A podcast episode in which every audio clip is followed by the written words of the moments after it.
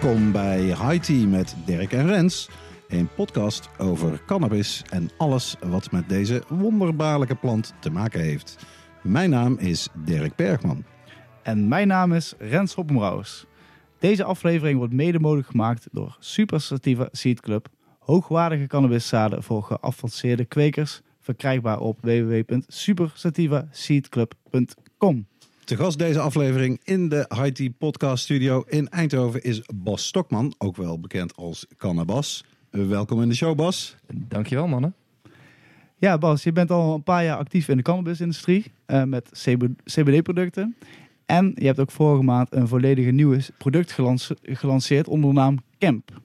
Ja, we hebben het hier op tafel liggen. We hebben het ook al geprobeerd. Eh, ik denk dat eh, sommige van de luisteraars er misschien al iets eh, van hebben opgepikt. Bijvoorbeeld in de High Life of op andere manieren. Daar gaan we het dadelijk natuurlijk allemaal over hebben. Maar zoals altijd behandelen we eerst de inhoud van onze joints. Zoals we hier met z'n drieën bij elkaar zitten. Of eigenlijk vier. En bespreken we het belangrijkste cannabisnieuws uit binnen- en buitenland. Ja, we staan stil bij het overlijden van hash-legende Frenchy Canoli. En natuurlijk ook bij de moord op Peter R. Vries. En zijn opvattingen over, over de drugsoorlog en legalisering. Beter nieuws is de historische Cannabis Administration and Opportunity Act, die op 14 juli door drie Amerikaanse senatoren werd gepubliceerd. En die een einde kan gaan maken aan het landelijke cannabisverbod in de Verenigde Staten. Verder hebben we archeologisch nieuws over de vroegste geschiedenis van onze lievelingsplant. En een brand nieuw nieuwtje over de Homegrown Cup, toch? Rens? Oh, oh. Oh, nou ja, zeker weten, zeker weten. En natuurlijk kun je ook luisteren naar onze vaste rubrieken De Oude Doos, reacties van luisteraars en natuurlijk onze wijze woorden. Dit is High Tea met Dirk en Rens, aflevering 43. Yes, daar zitten we weer op de woensdagavond. Genietende van een klein jointje erbij. En eh, Het is lekker warm hè, in de studio. een klein beetje broeierig, maar eh, we overleven het wel. Ehm, nee, ik zeg ze, we gaan beginnen met onze eerste rubriek. Wat zit er in je joint vandaag?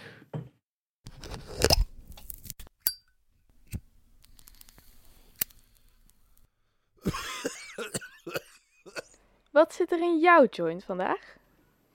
En zoals altijd beginnen we met onze gast. Bas, vertel eens wat er in jouw joint zit vandaag. Nou, daar zit een. ehm ik was toevallig gisteren was ik in het mooie Alkmaar. En ik eh, kwam daar in een koffieshop. Ik kan ook wel de naam noemen, Anytime. Dat mag gewoon hoor. Ja, dat mag al gewoon. En wat zag ik daar op de lijst staan? Een rode Libanon. Nou, die had ik een tijdje Oh, niet gezien. En ehm, ik vroeg ook gelijk aan de eigenaar. Voor de jongere luisteraars. Ja. Wat is ja. rode Libanon? Is dat een eh, soort wiet of eh, wat is dat? Nou, de rode Libanon is een, eh, is een hash. Maar goed, dat, dat weten jullie beiden natuurlijk wel. Eh, maar voor de luisteraars, het, het is een, een hash uit eh, Libanon. En eh, dat was al eigenlijk een tijdje geleden dat ik die eh, tegen ben gekomen. En ik kan me nog heugen dat ik als jonge gozer van een jaar of eh, veertien... met rode Libanon in aanraking kwam. Echt hè? En dat was eigenlijk een hele, hele prettige, subtiele ervaring. En ik dacht van, hey, is dat de echte? Dus ik vroeg aan Ricardo, de eigenaar van Anytime. Joh, is dat een goeie? Hij zegt, Bas, als je zo meteen weggaat, is het niet de vraag of die goed was, maar of je wel genoeg hebt meegenomen. dus dat was een goeie. Dus ik heb gelijk eh, twee mooie harssoorten meegenomen. Die heb ik ook vanavond meegenomen. Maar ik heb nu in de joint dus de rode Libanon zitten. En eh, ik heb hem gisteren ook toevallig gerookt op het strand. Ik heb enorme mooie avond gehad. Ik heb daarna ook nog, toen we weggingen, heb ik enorm zitten lachen. Tranen rolden over mijn wangen. Zoals het hoort. Hè? Dus- Dat is goede hash. Ja. Helemaal geslaagd. Nou, klinkt goed. Yes. Eh, doe En- maar ook maar. eh, En ik vermoed dat er geen tabak eh, bij zit. Nee, dat klopt. Ja, eh, want wat zit er nog meer in een joint? Eh, ja, natuurlijk, en daar komen we later natuurlijk op terug. eh, het mooie product Camp. Een helemaal natuurlijk product. Eigenlijk een eh, substituut of een vervanger voor tabak. eh, helemaal gemaakt van hennep. Kijk, super interessant. Daar houden we van. Wat zit er bij jou in, eh, Rens? Toevallig. Ik heb een vers jointje heerlijk gedraaid. Al een paar hijsjes genomen van, eh, ik denk toch wel mijn favoriete wiet. En ik denk dat ik hem ook eh, regelmatig eh, hier ook tijdens de uitzending. Het is de Trigem. Ah, weer die trigem. Ja, sorry, ik kon niks nice. doen, maar ja, het was even, het was even dit of niets. En dit is toch gewoon ontzettend lekker. Dus nee, ik kan hier heerlijk de, de uitzending mee volmaken, hopelijk. En ook nog steeds puur, hè? Want jij houdt nog steeds vol, toch? Om tabaksvrij... Ja, ja, het was eigenlijk als een grap begonnen. mhm. eh, en werd steeds serieuzer. Alleen, eh, ik ben nou al sinds 1 juni eh, tabaksvrij. En het, nee, ik, ben, ik kan niet meer terug. Ik wil ook echt niet meer terug. Ik, ik ben ook blij dat ik ook steeds meer mensen om me heen met me meekrijg. Ik kijk Als deze aan. man bij de Jehovah's zou gaan, dan zou het hele land snel in de kerk zitten, denk ik. Ja. Want eh, hij heeft mij ook zo gek gekregen. ik zit zelf in dag 15 nou, tabaksvrij. Nee, ik ben er heel blij mee hoor. Want ook mijn, eh, mijn kinderen, eh, mijn oudste broer heeft ook regelmatig een appel op mij gedaan. Stop toch met in ieder geval die tabak. Want kijk, mijn familie en ook mijn kinderen die weten dat als je een joint rookt met tabak, dan is echt de tabak is het probleem. De tabak is slecht voor je. Pure wiet schaadt niet. Ik weet niet of die van even te verdamper is of wie die slogan heeft gemunt, maar dat is wat mij betreft klopt dat. Dus ik rook ook puur. En ik rook op dit moment puur, eh, ja, eh, ik vind het wel een aardige naam moet ik zeggen. De Ultimate heet die wiet. Eh, die is van Dutch Passion. En die komt uit de skunk categorie van de High Life Cup nog. Daar winnaar moet ik zeggen in die, in die skunk eh, categorie. Oké. Ik weet niet of die bij mij op nummer 1 stond. Ja, allround lekkere wiet. Ik ben ook wel gewoon een skunk eh, liefhebber. En ja, omdat we nu een keer s'avonds aan het opnemen zijn. Denk, dacht ik van eh, zo'n skunkje, zo'n wat meer indicaatje, dat kan ik wel hebben. Lekker rustig, wat beschouwender. En ik moet zeggen, daar komen we later denk ik ook nog wel over te spreken. Op het moment dat je puur gaat roken in plaats van met tabak erbij, krijg je een aantal issues. Eh, brandbaarheid en eh, noem het allemaal maar op. En dat, de- deze blijft zeker qua brandbaarheid heel goed overeind, moet ik zeggen. Die Nou ja, rookt mooi even. En prima smaakje. Ik, ben dus, ik, ik heb eigenlijk dus de jury gedaan met tabak. Maar ik heb natuurlijk had ik nog de samples ook over Ja. van de High Life Cup. En die ben ik dus nou allemaal... Ik ben eigenlijk bijna op het laatste, zou ik eerlijk bekennen. Ja, als je puur rookt gaat wat sneller. Dan gaat het iets sneller, zeker. Maar ik ben, ik ben ze dus allemaal opnieuw aan het eh, jureren. En ik was eigenlijk van tevoren best wel sceptisch. En ik dacht van, dit wordt eh, best wel confronterend ook gewoon. Eh, normaal de wiet, wat je vaak met tabak ver, ver- vermengt, is altijd redelijk goed te roken. En eh, is altijd wel prima. Maar nu eh, kun je dus echt goed aan de as zien. En hoe die brandt. En aan vaak ook de smaak. Of dat het echt een prima wietje is. En... Het is echt me redelijk meegevallen gewoon. Het Ja, is, hoor. echt- de wiet is echt Ja. prima. Echt, eh, ik, heb heb- nog geen wiet hoeven weg te gooien. Dat het helemaal zwarte as is of zo. Ik eentje, maar ik zal die niet onthullen welke dat is. Want nou hebben we natuurlijk die menukaart. Maar eh, dat lag denk ik ook meer aan de kweker dan aan de soort. Maar dat vond ik, eh, die, die, die vond ik echt smerig. Ik, eh, Het lag aan ons draaien, Dirk. Het lag aan het dat lag zou- nergens. ja, je moet meer moeite doen. Het is makkelijker om te draaien met tabak, dat kan ik wel zeggen. Nee, maar ik denk dat we er in ieder geval straks nog veel meer over gaan discussiëren. Ik, ik zeg, laten we eerst naar het nieuws gaan.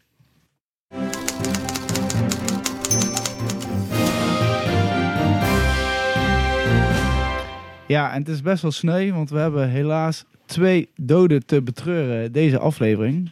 Eh, als eerste natuurlijk Peter R. de Vries, eh, onze misdaadverslaggever.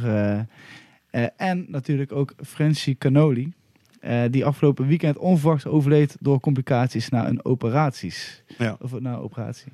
Ik weet ook niet of we het belletje moeten rinkelen voor Frenchie. Ik denk dat veel van onze luisteraars zeker wel gehoord hebben van hem. Natuurlijk een Fransman, hè, eh, geboren en getogen in Nice. En hij verdeelde zelfs zijn leven eigenlijk in drie stukken. De eerste twintig jaar dat hij dus in Frankrijk zat. Toen is hij gaan reizen, eh, onder andere naar eh, ja, de belangrijke landen voor de hash zou je het kunnen noemen. Dus Marokko, Nepal, Pakistan, India. En de laatste twintig jaar van zijn leven, hij is rond 2000 verhuisd naar Californië. En daar is hij toch erg belangrijk geweest om de kennis over traditionele hash en het product op zich te verspreiden in die scene. Want zoals wij allemaal weten, Amerika is toch veel meer wiet-minded dan hash-minded. Dus ik heb hem zelf, denk ik, alleen maar een keer een handje gegeven. Nooit eh, kunnen spreken, helaas, helaas. Maar ja, wat je van iedereen hoort en leest, toch zeer amabele man. En eh, ja, enorm veel kennis natuurlijk op het gebied van technieken van hash maken en, en soorten hash. En ja, maar 64 geworden, dat is natuurlijk niet al te oud. Ja, hij stond ook vooral bekend om het juist het, het delen van zijn wijsdom en eh, kennis. ik, eh, ik heb ook al regelmatig filmpjes van hem gezien waar hij op verschillende manieren uitlegde hoe je fantastisch hars eh, kon maken. En ik vond ook zijn, zijn motto of zijn lijfspreuk ook altijd fantastisch. Zijn, zijn motto was eh oelala. Als je dus, dat, was, zijn, ja, dat is gewoon geniaal, past perfect bij hem. En het is echt ongelooflijk betreurig dat hij helaas overleden tijdens de operatie. Ja. En eh, ja, ik, ik ver- verbaas me ook inderdaad als je de, de reacties ziet onder die, eh, onder die Instagram-post. Hoe breed zijn connecties van die lagen. Mm. Vanuit heel de wereld treuren mensen voor deze meneer. eh. Ja. Dus eh, Ik ja, zag ook dat Hester Koistra eh, op Twitter een prachtige foto deelde van Frenchie samen met Mila Jansen. Echt de twee Hush Legends Ja. samen, zwart-wit foto, erg mooi. Ja, de- voor mij ook kwam het volledig eh, ja, uit het niets, eh, dit nieuws, zeg maar. Echt een schok. En eh, ja, dat kan je natuurlijk minder zeggen van, van, van Peter R. de Vries. Daar was Ja. de schok natuurlijk de aanslag op zich. Ik heb zelf, dat artikel staat op de website van de BCD, dat is coffeeshopbond.nl. Een, een lang artikel geschreven naar aanleiding van de dood van Peter R. de Vries. Omdat ik mezelf heel erg ergerde. De man is ook op dit moment nog niet begraven. Hè. Zijn kist staat op dit moment, as we speak, nog in Theater Carré in Amsterdam. Dat sommige columnisten eigenlijk het punt proberen te maken van iedereen die drugs gebruikt moet toch maar eens achter zijn oren krabben. Want uiteindelijk ben je verantwoordelijk dat Peter R. de Vries wordt doodgeschoten. En dat is sowieso al een bizarre redenering die nergens op slaat. Maar juist in het geval van Peter R. de Vries, die zelf in de, in de adviesraad van de Stichting Drugsbeleid zat. Hè, een van de oudste NGO's van Nederland die strijdt voor legalisering en regulering van drugs. Dan sta je in feite gewoon eh, op zijn lijk te pissen. Dus ik zal de namen niet herhalen van de columnisten die dat gedaan hebben. Maar ik heb, ehm, je hoeft ook niet heel ver te zoeken om uitspraken en interviews van Peter terug te vinden. Waarin hij heel duidelijk zegt, meer van hetzelfde helpt niet. De oorlog tegen drugs helpt alleen maar criminelen. We moeten het echt gaan reguleren. Het is echt een, een mentaliteitskwestie. Dit is geen strafrechtkwestie. Dat, dat herhaalde hij vooral erg vaak. Dit is een volksgezondheidskwestie. Zoals roken en eh, alcohol het ook is. Dus de, ja, ik denk dat dat ehm, de, kop boven dat stuk eh, is volgens mij wie Peter R. Vries wil eren, die moet helpen de oorlog tegen drugs te beëindigen. En ik denk dat dat echt zo is. En ehm, ja, het is echt eh, totaal misplaatst en respectloos wat mij betreft om, eh, om die dood te misbruiken om te pleiten voor meer war on drugs en de vinger inderdaad te wijzen naar de consument. Alsof de consument wil dat het verboden is, weet je wel? Het is ook een beetje goedkoop, vind ik.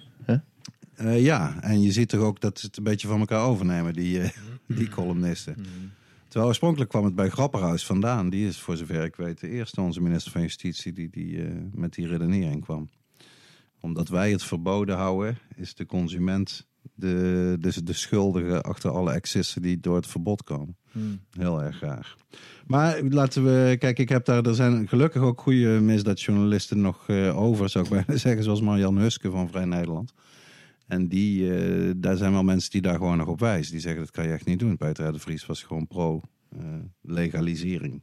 Ja, als ik het nou ook zo denk, het is ongelooflijk jammer dat wij hem eh, eigenlijk niet voor de podcast hebben kunnen strikken eigenlijk. En ook, ook, ook zo'n Frenchie Cannoli.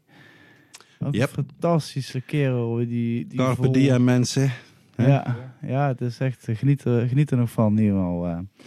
Ik hoop voor beide heren dat ze me in ieder geval vol hebben, hebben geleefd. Hè?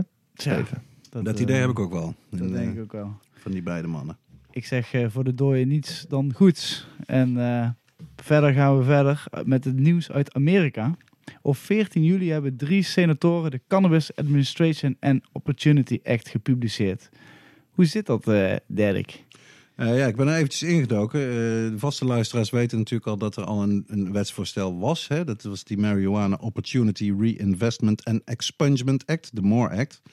Maar ehm, dit komt van een website die heet eh, jdsupra.com. Dat is eigenlijk meer een juridisch eh, gespecialiseerde website in Amerika.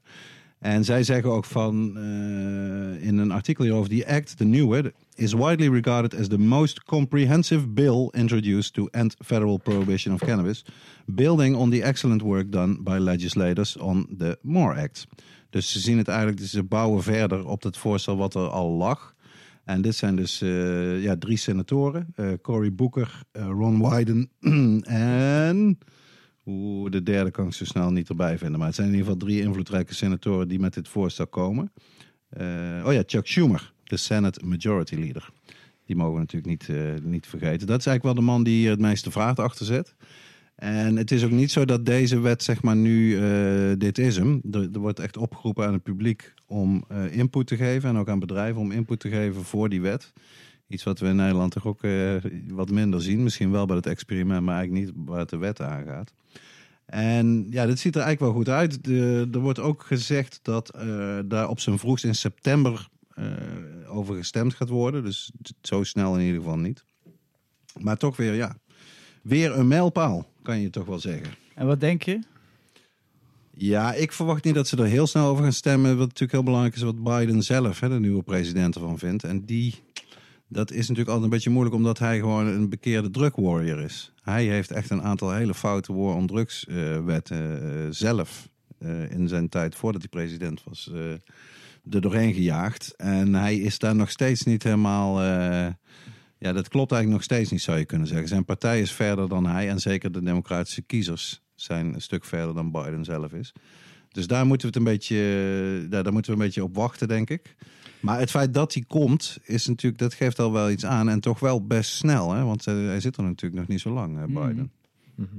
Ja, ik denk dat eh, het ook een beetje meelift is. Hè. Toen in die tijd natuurlijk met Reagan was het ook wel wat makkelijker om mee te liften eh, op, ja, laten we allemaal de vingers op, eh, op drugs drukken. Dan kunnen we veel zieltjes winnen. Ja, neem het de beste man eens kwalijk. Ja, een beetje goedkoop, maar ja, ik denk dat het er nu over gaat. Welke bijdrage kan hij nu leveren? Dus op het moment dat hij inderdaad mee kan doen aan die transitie, denk ik dat hij het gedeelte van het verleden, ja, dat hij dat nog wel eens eh, mooi kan, eh, kan goedmaken. Ja, hij zou het inderdaad nog iets. Hij zou het echt goed kunnen maken nog, Ja. inderdaad. Dat Ja, klopt. Dus, dus, eh, Ja, zoals het hier in dit verhaal staat, the act will need 60 votes in the Senate for ultimate passage before making it to President Biden. There are 50 Democrats in the Senate and it is not readily apparent if all of them support the act or would support some revised form of the act. Want dat is het spel wat nu natuurlijk begint. En je ziet dat het nu, en dat is wel grappig, dat je ziet dat het nu eigenlijk het tegenovergestelde gebeurt. En dat er dus steeds meer mensen, hè, dus meer dan de helft van de Amerikanen, die zijn eigenlijk voor. Dus het is eigenlijk nu een hele logische stap om juist nu pro-cannabis te zijn, om zo Absoluut. zieltjes te winnen. Ja, Ja. ja. Je ziet dat ook Republikeinen gaan gewoon mee, gaan gewoon om.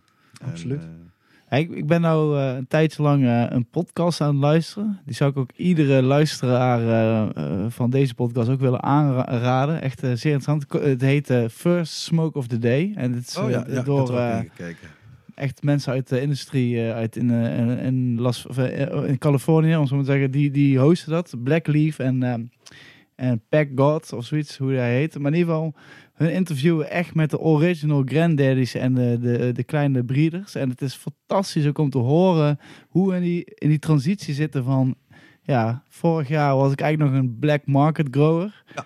En nu ben ik opeens wit. Eh, ja, het is kut, 30% belasting. Maar ja, het is wel gewoon, ik kan mijn passie naleven. Ik kan die koe gewoon niet meer... eh, Nou ja, en die paranoia is eraf. gezien, ja. Precies. Als je, je hoeft niet steeds eh, over je schouder te kijken en bang te zijn dat de politie op de deur gaat kloppen, zeg maar. En toen dacht ik wel van, het is wel echt een fascinerende tijd dat hun zitten dus daar in Amerika een podcast te organiseren, terwijl het dus gewoon legaal is, weet je wel, hoe ze daarover praten. En wij zitten hier gewoon nog echt letterlijk in deze shit, weet je wel. Dat is eigenlijk, het is eigenlijk fascinerend. En deze tijd moeten we misschien ook nog omarmen.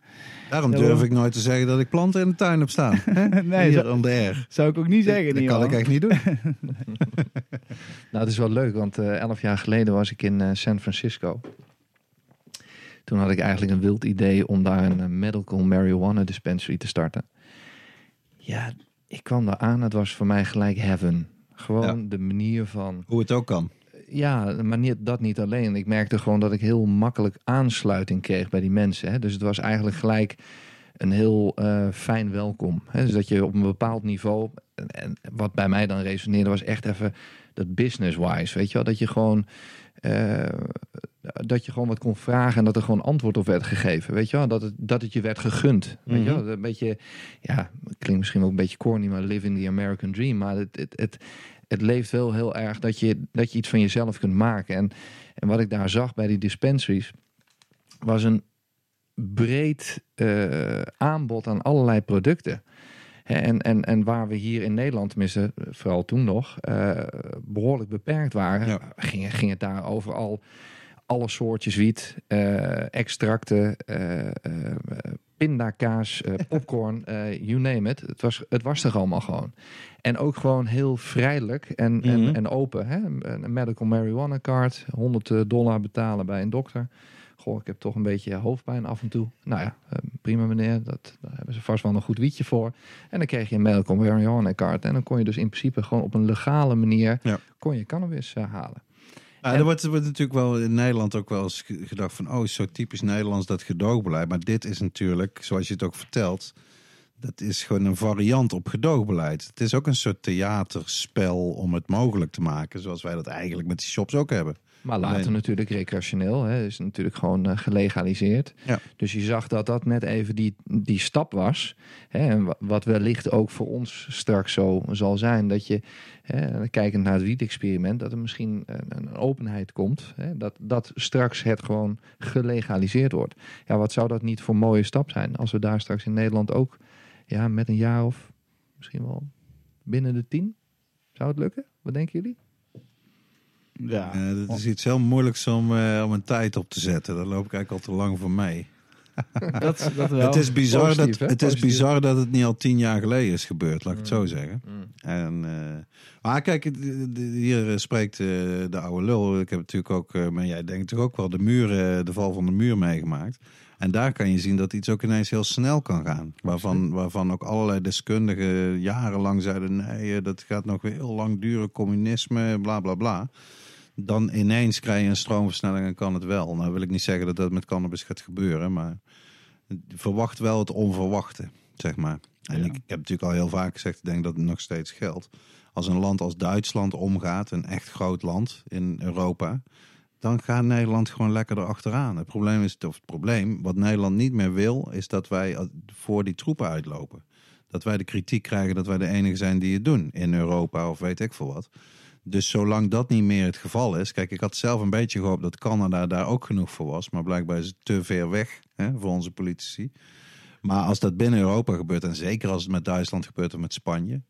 Maar eh, ja, kijk, Spanje, daar horen wij natuurlijk ook letterlijk vandaag nog slechte berichten over natuurlijk. Hè. Veel invallen nog steeds bij bedrijven en ja, moeilijke situatie daar. Eh, misschien is het ook wel waarschijnlijker dat Duitsland voortbouwend op hun medicinale legalisering de stap eerder gaat zetten dan Nederland. Of Frankrijk.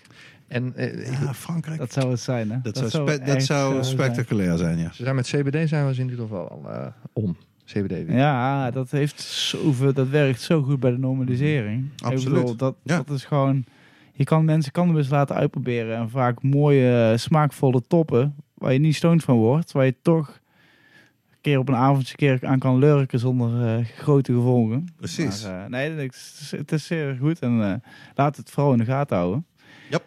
En ik wilde, ik wilde er toch nog iets bij zeggen. Want eh, ik hoor heel veel mensen toch wel eh, een beetje in de wandelgangen, om het zo maar te zeggen, eh, ook wel negatief uiten over eh, het wiet-experiment. Maar ik wil er toch wel een positieve kanttekening bij plaatsen. Want ik denk dat het juist heel erg mooi is dat Nederland gefaseerd losgaat. Want als ik kijk naar een Canada of een Amerika, nou, Mhm. is helemaal niet zo eh, leuk en gezellig. eh, in één keer met het eh, openen. Dus ik denk dat hier zeker heel veel ervaring uit getrokken kan worden. En ik denk dat het ook aan de eh telers en de coffeeshop eigenaren is om heel goed met elkaar samen te werken. Om te zorgen dat Ja. daar hele goede informatie uit gaat komen.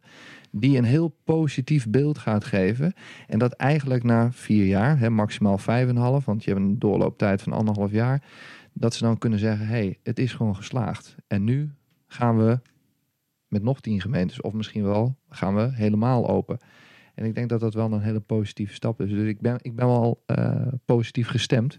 Mhm. Dat, eh, ik- mijn verwachting is toch echt wel eh, dat het met tien jaar helemaal legaal is. Nou, dat vind ik goeie gezegd. Ik ben namelijk ook zeer Dan ben ik positief. over- 60. Ja, ik ben namelijk ook ze- zeer positief over het wiet-experiment. Ik denk namelijk, het kan bijna niet fout gaan. Echt, eh, om heel simpel te zeggen, de wiet die we nou in de coffeeshops roken is van zo'n slechte kwaliteit. Dat elke legale wiet dat het gewoon overtreft. Dat, daar ben ik heilig van overtuigd. En met de huidige kennis van vandaag. Ja, ik ben misschien af en toe te overtrokken, dat weet ik. Maar ik ben Nou ja, ervan ik denk meer een beetje praten met een paar patiënten die beter ook al legaal geteeld, eh, wat ja, ze daarvan maar, vinden. Ja, maar daar zit ten eerste geen competitie. Ten tweede... Ja, maar het is eh, wel legaal geteeld. Dus ja, maar dan moet het gamma het is ook weer niet, laat ik het zo zeggen, het is weer niet zo makkelijk de- de- dat je net elke paprika-teler die een vergunning geeft, dat die iets beters maakt. Dus dat geloof ik Ja, niet. daar ben ik ook Dat geloof ik niet. Maar ik denk wel met de, de partijen die, waarvan ik zie dat die nu mee bezig Ja, zijn. tuurlijk. Nee, ik ben Ook- super ook, de benieuwd. cookies en de pluk. Nou, die, die, die mensen weten echt wel wat kwaliteit is. Dus, eh, en het, vooral het, het stressfactor Ja. gaat weg. Ja, ik bedoel, nu is elke dag is risico en kost het geld. Terwijl als je denkt van nou, laten ze toch maar nog tien dagen extra staan voor die extra, extra crispiness. Om het maar even op jouw manier eh, te verwoorden. Ja, dat, dat, dat kan gewoon dan, weet je wel. En, Nou ja, we zullen de in ieder beste geval niet, niet, krijgen wat je in Zwitserland een beetje ziet en in Canada volgens mij toch ook wel. Dat je gewoon een enorm overaanbod hebt. Omdat er zoveel mensen met dollartekens in de ogen zijn ingestapt die denken, ah, zoveel de kilo, ah, ik maak 100.000 kilo. Dan heb je op een gegeven moment 5 miljoen kilo en, en je verkoopt er maar een miljoen. Mm. Daarom hebben wij denk ik ook veel Canadese wiet hier in Nederland in de coffeeshops en eh, hier en daar eh, aangeboden. Dat is in Nederland niet aan de hand. Nee. Want het zou denk ik eerder zijn dat er misschien eh, wat weinig is bijvoorbeeld. Nou, dat denk ik, dat denk ik zeker. Want ik denk dat één. Hè, want je moet eigenlijk altijd kijken, een beetje, als ik een beetje een, een SWOT-analyse erop nahoud. Dan denk ik dat. Wat de hel is dat, eh, Bas? Ja, nou e- eigenlijk in, in marketingtermen... SWAT-team, daar heb ik wel eens van gehoord, maar dat is iets je gaat anders, hè? eigenlijk gewoon eh, een sterkte en zwakte beeld. Ga je gewoon Oh, eh, eh, eh, een landkaart ga je gewoon creëren en daar ga je gewoon naar kijken. En daar, eh, daar ga je op voorbereiden. Dus je gaat eigenlijk voorbereid ga je je business aan. Zo moet je het eigenlijk zien. En ehm, ik weet niet eens waar. Dit is zo gevaarlijk. Die rode Libanon, ah, die werkt als een tierenlier. Nou ja, dat is natuurlijk wel een dingetje. Dat heb ik ook wel gehoord van mensen in het experiment die ingelood zijn. Dat zij daar wel nog enige beren op de weg zien. Of je, of je met, het hash, met die hash op tijd op niveau kan komen, zeg maar. Nou, ik denk, Want ik ja, denk niet voor niks zeg jij toch zelf ook... Wauw, ik zag rode Libanon en die dacht... Ah, die moet ik hebben. Nou, dat kunnen ze echt niet maken, nog niet met... Nee, Nee. dat Maar kan dat- nog niet. Maar dat is Nee, een ik, denk dat, ik denk dat, dat het, het meest onderschatten aan, aan eh, het experiment, in ieder geval voor de inschatting voor het aantal kilo's kweken, hè, dus de 6500 overschot. kilo eh, eh, wiet, en dan nog eens een keer eh, hè, moet je een evenredig eh, eh, aantal kilo's kweken om ook nog eens een keer je eh, op voorraad te hebben. En wat daar denk ik het meest onderschat wordt, en daarom vind ik het ook wel interessant, kunnen de telers ook snel upscalen, is de aanzuigende werking. En de aanzuigende werking bedoel ik eigenlijk dat, stel nou voor dat je in Tilburg een premium kwaliteit Ja, cannabis kan krijgen. dat lijkt me zeker niet onwaarschijnlijk. plug, hè, en je woont in Oorschot, laten we het eh, hè, even tussen Eindhoven en Tilburg. Ja, wat ga je doen? Ja, ik zou persoonlijk naar Tilburg rijden. Ja. Ja, heel simpel. Nu Hey, al... Maar wacht even. Hè, dus op het moment dat je dus zegt van, eh, maar eh, joh, ik haal één keer in de, in de week haal ik mijn wietje op, haal ik gewoon vijf gram op, ik noem wat, of een grammetje, whatever. Ja. Ik ga gewoon naar Tilburg rijden. En ik maak er gelijk even een gezellig dagje van. Ik eet wat met mijn vrouw met mijn kinderen, weet ik veel wat. En ik haal daar gewoon vijf grammetjes wiet of een lekker grammetje wiet. Ja, briljant toch? Ja, wa- waarvan Dus- je precies weet wat erin zit. Nou, dat bedoel ik. Zonder eh, pesticides. Dat bedoel ik. Je steunt de zwarte markt niet. Het is, eh het is zo Dus klaar. ik denk dat, ik denk dat. Je zou eh, bijna zeggen, maak er even een klein eh, circuitje van. Loop bij vijf shoppies binnen. En Ja. je eh, 25 gram schone wiet. En voilà. Ja. Dat doen die Belgen eigenlijk al jaren bij ons. Maar eh, wij moeten het daar zelf gaan doen. Ja, dus Tinus zegt tegen Jan van, joh, neem er ook even voor mij een zakje. Ja, Dat bedoel ik. Maar, zo, maar dat is denk ik eh, een, een, een, een heel belangrijk punt om wel serieus naar te kijken. En wat het natuurlijk ook betekent voor de regionale coffeeshops. Hè? Want eh, kijk, het is natuurlijk een marktwerking waarop de coffeeshop hier bijvoorbeeld tegen dumpprijzen zijn cannabis aangeboden krijgt. Waarop die kan zeggen van ja, wacht even, zo'n wietje in Tilburg, eh, ik noem maar wat even een amnesia, die kost eh, 15 euro ja, eh, de gram. Maar hier in Eindhoven kan ik hem voor 9 krijgen. Ja. En eh, die is ook eigenlijk wel goed. Want ik word er wel knetterstoond van. Hmm. Ja, wat ga je doen hè? Dus ik denk dat het wel eh, een uitdaging wordt. eh, in ieder geval in die marktwerking. Ik denk, dat we, ik denk dat we dat nog een beetje onderschatten. Maar Wat goed, ik hoop is dat ze ook kwalitatieve interviews doen. Om dit goed uit te zoeken. Dat je dus gewoon ook aan mensen kan vragen. Anoniem uiteraard, maar kom jij uit Tilburg? Of ben jij inderdaad eh, hoeveel kilometer rijden? Gebeurt nou natuurlijk al, hè? Mensen die helemaal naar Den Haag rijden van god weet waar vandaan. Want je kan die cupwinnaars daar kopen. Of die, nou weet ik veel, noem ze maar op. De hippe, goed bekendstaande shops in Amsterdam. Ja, daar komen ook wel mensen meer dan 100 kilometer daar naartoe rijden. Nederlanders. Dus eh, nee, ik denk dat dat best wel kan. Ik wilde bijna de toeter, eh, maar we zijn een beetje afgedwaald eigenlijk. Ja, Dat, ja. eh, Ik vond het wel een mooie afdwaling. ja, ik vond het ook. Ik vond het ook. Maar ik zou zeggen, we gaan daar nog veel We verder. moeten terug naar het We verleden. gaan even nog terug naar het nu. Oh nee, naar het verleden inderdaad. 12.000 jaar geleden, jongen. Ja, want toen verbouwden wij al cannabis. Klopt, ja. Er is nieuw onderzoek, dat heeft veel media gehaald. Geen Nederlandse media volgens mij, maar wel New York Times onder andere, noem maar op. Cannabisindustrie.nl. Ja, ik heb er zelf ook mijn column eh, voor CNNBS over geschreven eh, deze week. eh, onder de titel Hard bewijs, de mens bloot al sinds de steentijd. En dat is, dat is een, een groot onderzoeksproject waarvoor ze de, het genoom, dus de complete genetische DNA-code, van 110 verschillende cannabisplanten hebben ze helemaal ontrafeld. En daarmee zijn ze eh, verder gegaan om die hypotheses die er zijn over waar komt die cannabis precies vandaan? Eh, hoe zit het nou precies met de vezel-hennep variant versus de medicinale drugtype eh, variant? Ze hebben geloof ik 28 van 28 verschillende soorten wiet was dat al een keer gedaan, dat hele genoom vastleggen. Dus die konden ze gewoon van de plank halen. Maar ze hebben dus die andere, die hebben ze verzameld. Dat zijn er dus eh 82 of zo. En een deel daarvan komt uit Nederland. Want dat vond ik zelf, dat heb ik ook, ook in die column zo beschreven. Eh, dat onderzoeksteam dat werd geleid vanuit eh, Zwitserland, de Universiteit van Lausanne. En in dat onderzoeksteam zaten vijf Chinezen, drie Zwitsers, twee Pakistani, een Indiër, een wetenschapper uit Qatar. En dan mogen jullie raden hoeveel Nederlandse wetenschappers in dit team zaten. 24. Nul. Dus wa- waarmee we er eerder nog een klein beetje redden, is dat van die eh, soortjes waarvan ze het genoom helemaal hebben uitgerafeld om, om, om, om te kunnen, ja, om, die, om dat uit te kunnen zoeken, zitten eh, zaden bij. Eentje uit Wageningen, van Wageningen Plant Research, in de hemp-type variant, de Gamaleon. Had ik er nooit van gehoord. En verder van Nirvana Seeds en van Sensi Seeds. Een aantal eh, ja, klassiekers kan je het noemen. Northern Light van Nirvana Seeds. De Hindu Kush van Sensi. En eh, de Mexican sativa van Nirvana onder andere. Maar wat interessant is, die 12.000 jaar. Tot nu toe werd vrij breed aangenomen dat de allereerste eh, regio waar cannabis eh, is opgepopt en waar het ook verbouwd is door de mens, Centraal-Azië. Caucasus zo, Tibet een beetje, ze weten het niet precies. En nou blijkt toch uit dit onderzoek, dat is niet houdbaar, komt echt uit China. En dan komt een beetje Noordwest-China ook nog, dus echt ver daar vandaan. Het wel grappig dat je dat benoemt trouwens. Hoezo? Ja, daar kom ik zo nog wel even op terug. Dat is wel, eh, wel leuk. Ja, dus eh, dat vond ik zelf interessant. En dat je dus verder terug kan plaatsen in de tijd wanneer we die plant eh, zijn gaan domesticeren, zoals dat dan heet. Dus niet dat we hem alleen maar uit het wild plukten, maar dat we zelf met die zaden aan de gang zijn. Dat doen we dus al 12.000 jaar. Wat ik elke zomer doe hier met die zaadjes en die planten goed probeer te beschermen en de slakken eruit te jagen en noem maar op. Dat deden ze 12.000 jaar geleden in China ook al. Dus dat was erg interessant. En het laatste stukje wat ik daarover wil zeggen, en dan gaan we echt verder met de volgende rubriek, anders is de nieuwsrubriek de hele uitzending. Maar dat is de verspreiding vanuit China. En daar hebben zij, eh, de onderzoekers schrijven daarover, dat de, het, dan gaat het dus over het druktype cannabis, waar je stoned van wordt. Niet het henneptype, dus de langwerpige vezelplant, maar de meer bossige, eh, met, met meer bloemen eh drugtype cannabis.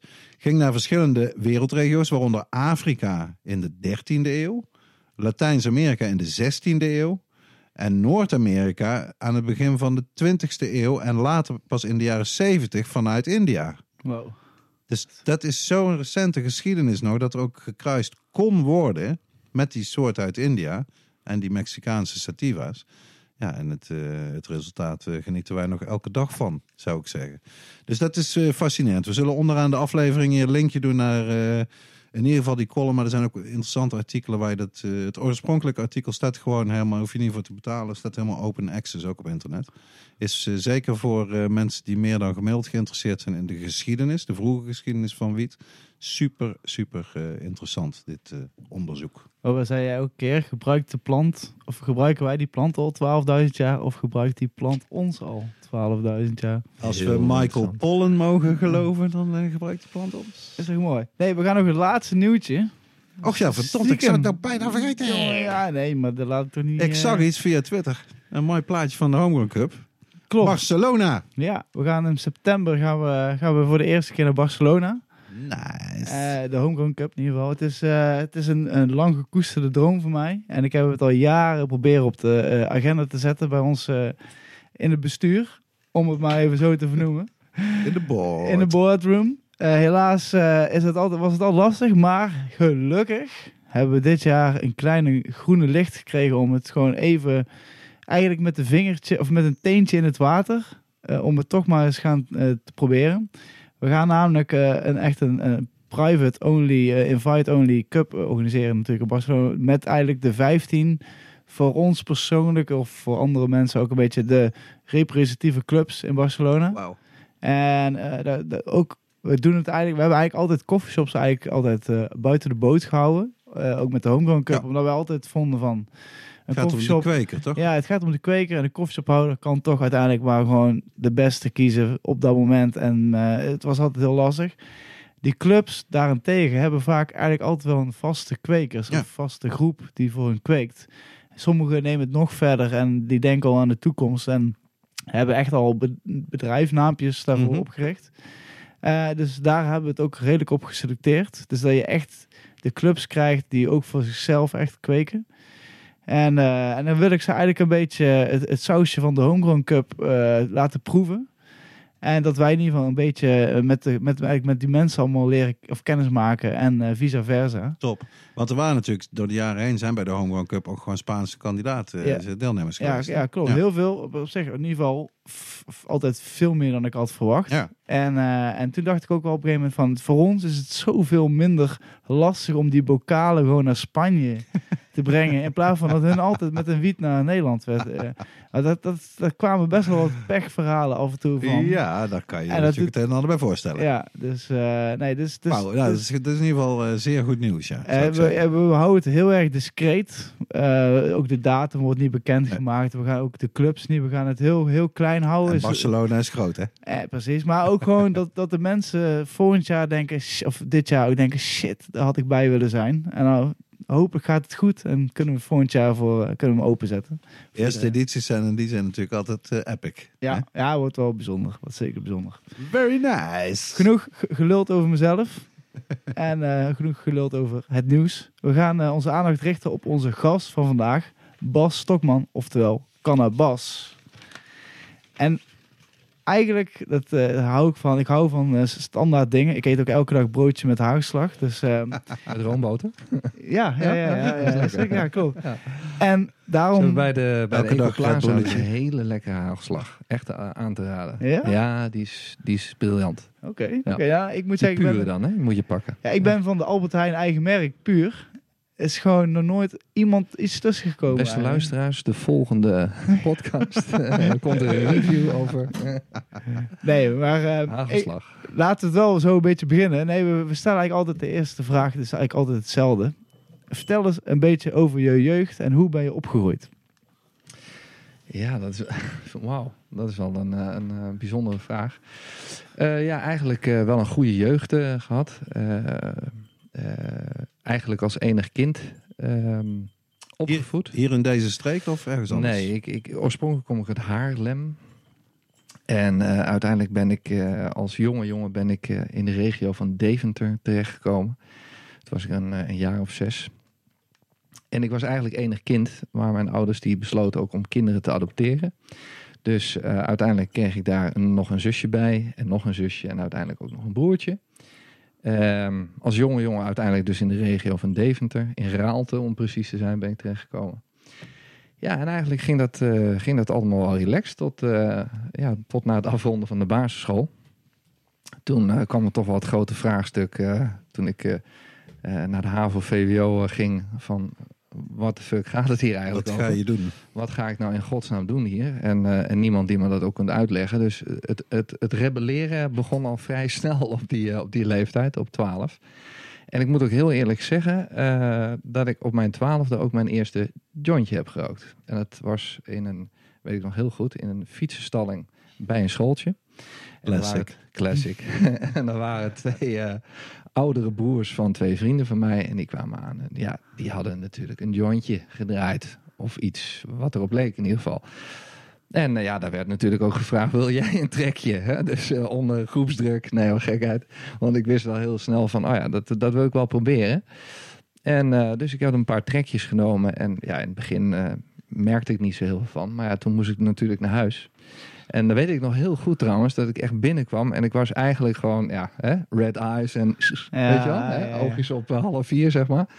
En eh, ik deed de deur open van de woonkamer. Ja, ik ben moe, ik ga naar boven. nou ja, en toen eh, ging ik dus best wel heftig hallucineren, dat weet ik nog. Toen heb ik nog de duiveltjes op, het, op mijn... ja, ik had zo'n boekenplank, heb ik zien dansen. Maar het was wel een plezierige ervaring. Het was wel spannend. Het was wel echt wel een opening, zeg maar. Ehm, ja, dat was eigenlijk mijn eerste cannabis-ervaring. Maar ja, verder eigenlijk wel eh, goed opgegroeid. Maar wel... ehm, ja, toch wel een beetje een eh, ja, stoute jongen. En eh, Je eigen weg zoekende. eigen weg zoekende. Een beetje het randje opzoeken. Niet binnen de lijntjes kunnen kleuren. Stout, maar niet eh, ehm, dom. Laat ik het zo zeggen. Dus eh, eh, ja, dat, dat heb ik eigenlijk eh, een beetje zo... eh, ja, eh, dat pad ben ik een beetje zo doorlopen tot mijn... eh, tot mijn achttiende. Ja, dat was, de jeugd was dan over, hè? officieel, toch? Mhm. Volgens de Nederlandse wet. En had je toen, je ze- had je toen zeg maar, een soort plan of een soort visie, een soort droom? Of eh, was het dag bij dag? Nou, het was echt heel onbevangen. Gewoon echt ook van... ehm, eh, ja, eh, gewoon, gewoon relaxed eigenlijk. Niet, Mhm. eh, no- no worries. Ja. Eh, heel op, op een hele vroege leeftijd ook al... ja, met, met reggae muziek vond ik geweldig. Hip-hop muziek. daar had je nog Dr. Dre en Ed Lover hè, op MTV. En ja, ik, ik, ik kan me nog herinneren dat ik stond te dansen uren op Bob Marley. waar, waar mijn moeder die werkte dan bij vluchtelingenwerk. En er waren dan van die Somaliërs. En eh, die, die gozer die, die bloden dan ook. Dus die, ja, dat, dat was gewoon, ja, ik ga bij Abdullah ga ik eh, spaghetti eten. en eh waren we natuurlijk lekker aan het smoken. en Bob Marley aan het luisteren. Hartstikke leuk. Dus ik heb eigenlijk... eh, Super goede combinatie natuurlijk. super goed. Ja, absoluut. Let's, let's face it. Dus eh, ja, nou ja, eigenlijk wel gewoon relaxed, relaxed opgegroeid. Niet, geen, geen stress of geen, Mhm. geen, geen dingetjes. Nou is dat, dat die, die vraag komt natuurlijk vanzelf ook eh, vaak terug. Er is een soort moment, iedereen heeft die, dat soort instapmoment wanneer leer je die plant kennen. Daar kan er ook nog tijd tussen zitten. Hè? Tussen een soort eerste kennismaking, dan de hele tijd niks en dan intensief en hem op. Maar dan, dan is er ook op een moment dat er een soort gedachte komt. Ik heb het zelf ook meegemaakt. Ik weet niet of jij ook echt zo'n moment hebt gehad, Rens, maar ik weet het ook van andere mensen. Dat je eigenlijk voor het eerst echt realiseert, hey, ik kan hier in principe ook een carrière van maken. Of ik kan hier mijn werk van maken. Of ik kan me hier in ieder geval heel erg hè, op gaan richten. En dan wordt het van iets wat je doet voor de lol in feite. En wat inderdaad eh, een soort rebellerend kantje ook heeft. Wordt dan iets heel anders. Of komt er in ieder geval veel meer bij. Eh, heb jij zo'n moment gehad, Bas, dat je dacht... Hey, eh, I've seen the light. Ik ga gewoon iets met die plant doen. en dat is mijn werk? Of hoe ging dat? Ja, ook weer een goede vraag. Ik ehm, eh, kwam eigenlijk... Ja, ik heb eigenlijk een beetje mijn weg gevonden tussen mijn 18e en mijn 22e, 21e denk ik. En eh, toen kwam ik op een gegeven moment kwam ik in het eh, verzekeringsvak eh, terecht, dus eh bankaire verzekeringswezen. En eh, toen had ik eigenlijk al als, als jonge jongen, ik geloof dat ik net, net 23 was of, of nog 22, had ik al eigenlijk mijn eigen assurantiekantoor. Of ik had er eigenlijk ja, twee. En eh, dus ik, ik kwam eigenlijk eh, in aanraking met eh, ja, geld verdienen. Dat, dat, dat was het eigenlijk. Ik vond er gewoon geen fuck aan. Maar het, het, het, ik was er wel goed in. En, en ik verdiende daardoor toch wel een aardig centje op jonge leeftijd. En toen weet ik nog dat wij hadden toen in Deventer... Ik had het toen met een, met een compagnon. En we hadden toen in Deventer hadden we in de straat hadden we een, een koffieshop daar zitten. De Blikken Deur. Ja, ja bekend. Ja, zeker. Ja. En die eigenaar die, die kwam toen een keer bij mij en ehm, ja, dat, dat, dat klikte gewoon. En eh, uiteindelijk eh, had hij me een keer gevraagd eh, ja, hè, hoe je met, bijvoorbeeld met, met hypotheken of iets dergelijks kon doen. En, en zo, zo begon het eigenlijk. Gewoon ontstond er een soort van vriendschap. En uiteindelijk ook voor heel veel coffeeshop ondernemers eh, een aanzet kunnen maken om ook voor de verzekeringen. Want ik vond het belachelijk. Want ik zag op een gegeven moment ook zijn verzekeringsportefeuille. En daar zat dan een, een oomverzekering. En die, ja, die, die deden dan coffeeshops en seksbedrijven, zeg maar. En eh, dat vonden ze dan een bijzonder risico. Dus daar werd Ja. flink voor betaald. Want ja, die gasten hadden gewoon geen andere optie. En, en ik, vond, ik vond het gewoon niet kunnen. Hè, want het was eigenlijk gewoon van, joh, weet je, het zijn hardwerkende mensen. Het komt echt niet zomaar aanwaaien.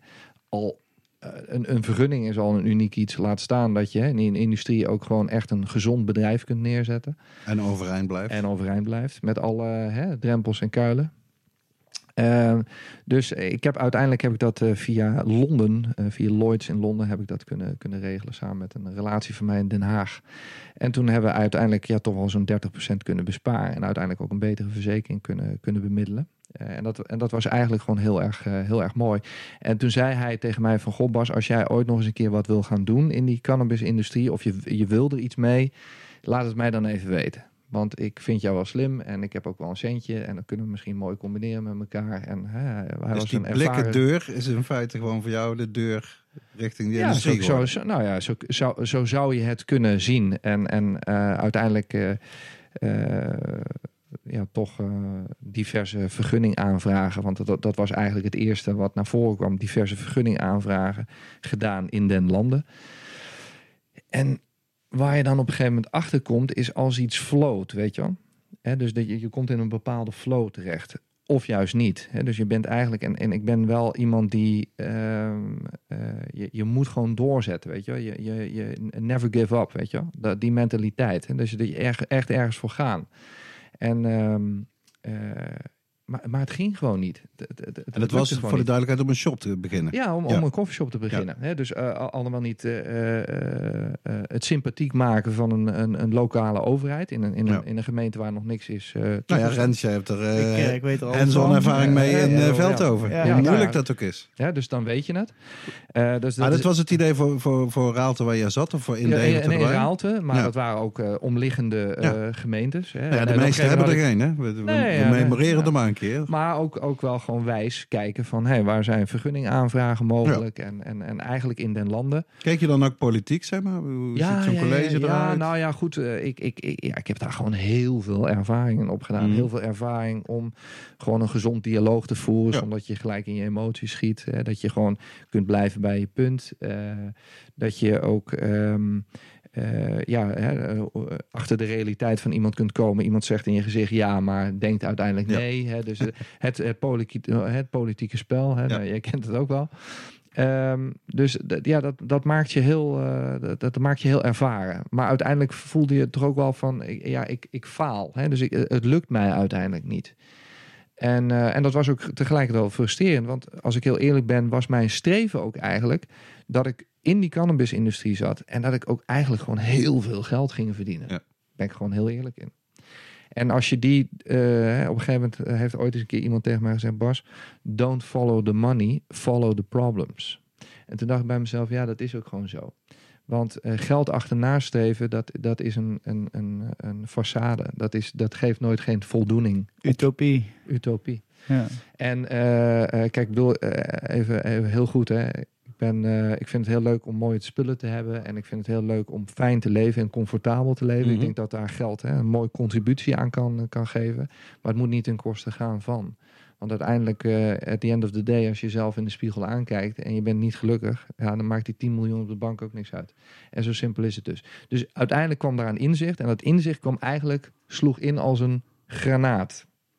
En dat was eigenlijk eh, ook eh, zowel letterlijk als figuurlijk dat ik eh, in Helmond, hè, eh, Mhm. het, eh, het welbekende Helmond, en ik noem maar niet de burgemeester, want dat vind, ik, vind ik niet chic, die destijds daarop zat, die opende eigenlijk de mogelijkheid om een koffieshopvergunning aan te Ah, vragen. ja, en dat ja, waren ja. er twee. En dat waren er, ehm, eigenlijk was dat zo geregeld dat dat daar waren drie locaties waren daarvoor eh, vrijgemaakt. Dus er was een, een soort van enquête. Hè. De gemeente had allerlei pandeigenaren aangeschreven. Wil jij, wil jij, wil jij? En dan kwam op een gegeven moment komt daar eh, feedback op terug. En er waren uiteindelijk drie locaties waar de eigenaar van het pand eigenlijk zei: Doe maar. Ja. Nou, en eh, Gegarandeerd huur. Gegarandeerd huur. Ja. Eh, ook eh, geen wel, eh, wel misplaatste huur. Maar toen of hoorde- een heel mooi bedrijf. Toen hoorde de buurt de bewonersvereniging ervan, toch? Dat was toch het probleem in Helmond? Nee dat, was het, nee? nee, dat was het uiteindelijk niet. Want natuurlijk, eh, hè, waar, waar een vestiging van een coffeeshop zich gaat situeren, ja, daar komt altijd eh, feedback vanuit eh, de, de, de, de, mensen. Dat is gewoon zo. Dus altijd in eerste instantie, dat willen we niet. Want. Not in my backyard. en we kennen alle hè, scenario's wel die er dan eh, verspreid worden. En, en, en laten we eerlijk zijn, dat is ook gewoon logisch dat je gewoon zo denkt. Hè? Vooral als je eh, kijkt van, ja, ja, wat komt er allemaal op af? En dat, dat, dat wil je allemaal niet. Dus... ehm, eh, nou ja, ik zou meer zeggen, wat, wat, wat heb je er de laatste twintig jaar over in de krant gelezen en van je burgemeester over gehoord? Dan is het niet zo gek dat je er niet op zit te wachten. Nee, dat- dat is ook wel weer zo. Elke keer, voor zover ik dat bijhoud, blijkt weer dat zelfs als er echt heel veel verzet is geweest tegen een shop, maar hij komt er toch, ja. dan Dat kan je een jaar later kan je enquêteren en dan zeggen alle jaar. buurtbewoners die zeggen, het is Dit juist rustig, er staan buurtgasten op straat, er is helemaal niks aan de hand, weet je dat. Ja. Dus dat, dat is natuurlijk ook een hoop eh, stemmingmakerij. Maar goed, eh, dus eh, ja, Helmond. En ehm, eh, eh, door mijn eh, vasthoudendheid en, en mijn ondernemerschap en, en, en mijn talent ook om, om toch wel met de juiste personen in aanraking te komen. Ehm, en daar kan ik mezelf ook echt een schouderklop voor geven, omdat ik die, dat heb ik gewoon. Mhm. En uiteindelijk is het mij dus gelukt om dus een van die panden te kunnen huren. Contract, alles gewoon geregeld, volledige aanvraag indienen. En dan op een gegeven moment gewoon een berichtje terugkrijgen van de gemeente. Dus alles binnen de gestelde termijn. Terug, terugkrijgen, u was te laat. Oh my Ik zeg, god. pardon, te laat? Ja, wie het eerst komt, wie het eerst maalt. Nou ja, goed. Ik zal de frustratie en de teleurstelling en het gevloek maar Maar besparen. er is nog steeds geen tweede koffieshop toch in Nee, Helmond? nee, maar, Nee. Maar, maar nou komt hij. Dus uiteindelijk eh, ja, was ik daar natuurlijk echt wel... Ik was daar wel echt ziek van. Gewoon, gewoon letterlijk was ik daar, voel ik me gewoon echt dat ik zoiets had van... Nou, dit ga je toch niet menen. Zo close. En dan zo, hè, het, het schiet zo voor je lang. Want uiteindelijk als je eh, ging kijken naar het plan, het bedrijfsplan... Nou jongen, dat was om door een ringetje te halen. Echt ziel en zaligheid erin. Tot in de puntjes verzorgd. Nederlands perfect. Top geregeld. Maar sorry, hoor, uiteindelijk- is het dan ook dat, zit daar dan ook gewoon corruptie achter? Want dat is natuurlijk steeds het verhaal geweest over Helmond. nou, kijk, wat, wat er gebeurde. Dit lijkt- handgranaat, toch? Nou Ja, ja, en wat- allerlei shit. En Ja. dit klinkt natuurlijk ook weer heel erg van... Als iemand met een perfect eh, cv als het ware en een perfect businessplan aankomt... en die is inderdaad in- op, op alle fronten goed zoals jij in dit geval was...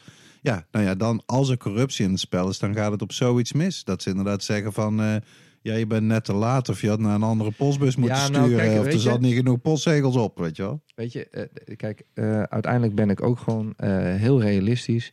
Ik vind het sowieso niet chic om achteraf met modder te gaan gooien. Ja. Heb ik helemaal niks aan. Want Nee, klopt. waar moet ik naar gaan kijken? Wat heeft het me uiteindelijk gebracht? Welk inzicht heb ik gekregen? Want uiteindelijk is het gewoon zo, die deur die gaat dicht.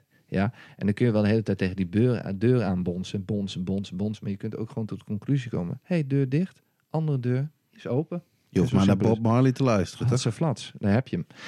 En wat gebeurt er? Eh, die koffieshop gaat natuurlijk open. Ik ben er nog steeds ziek van. 1 april, toevallig ook nog de geboortedatum van mijn dochter, middelste, eh, middelste kind. Geen grap. Geen grap, absoluut niet.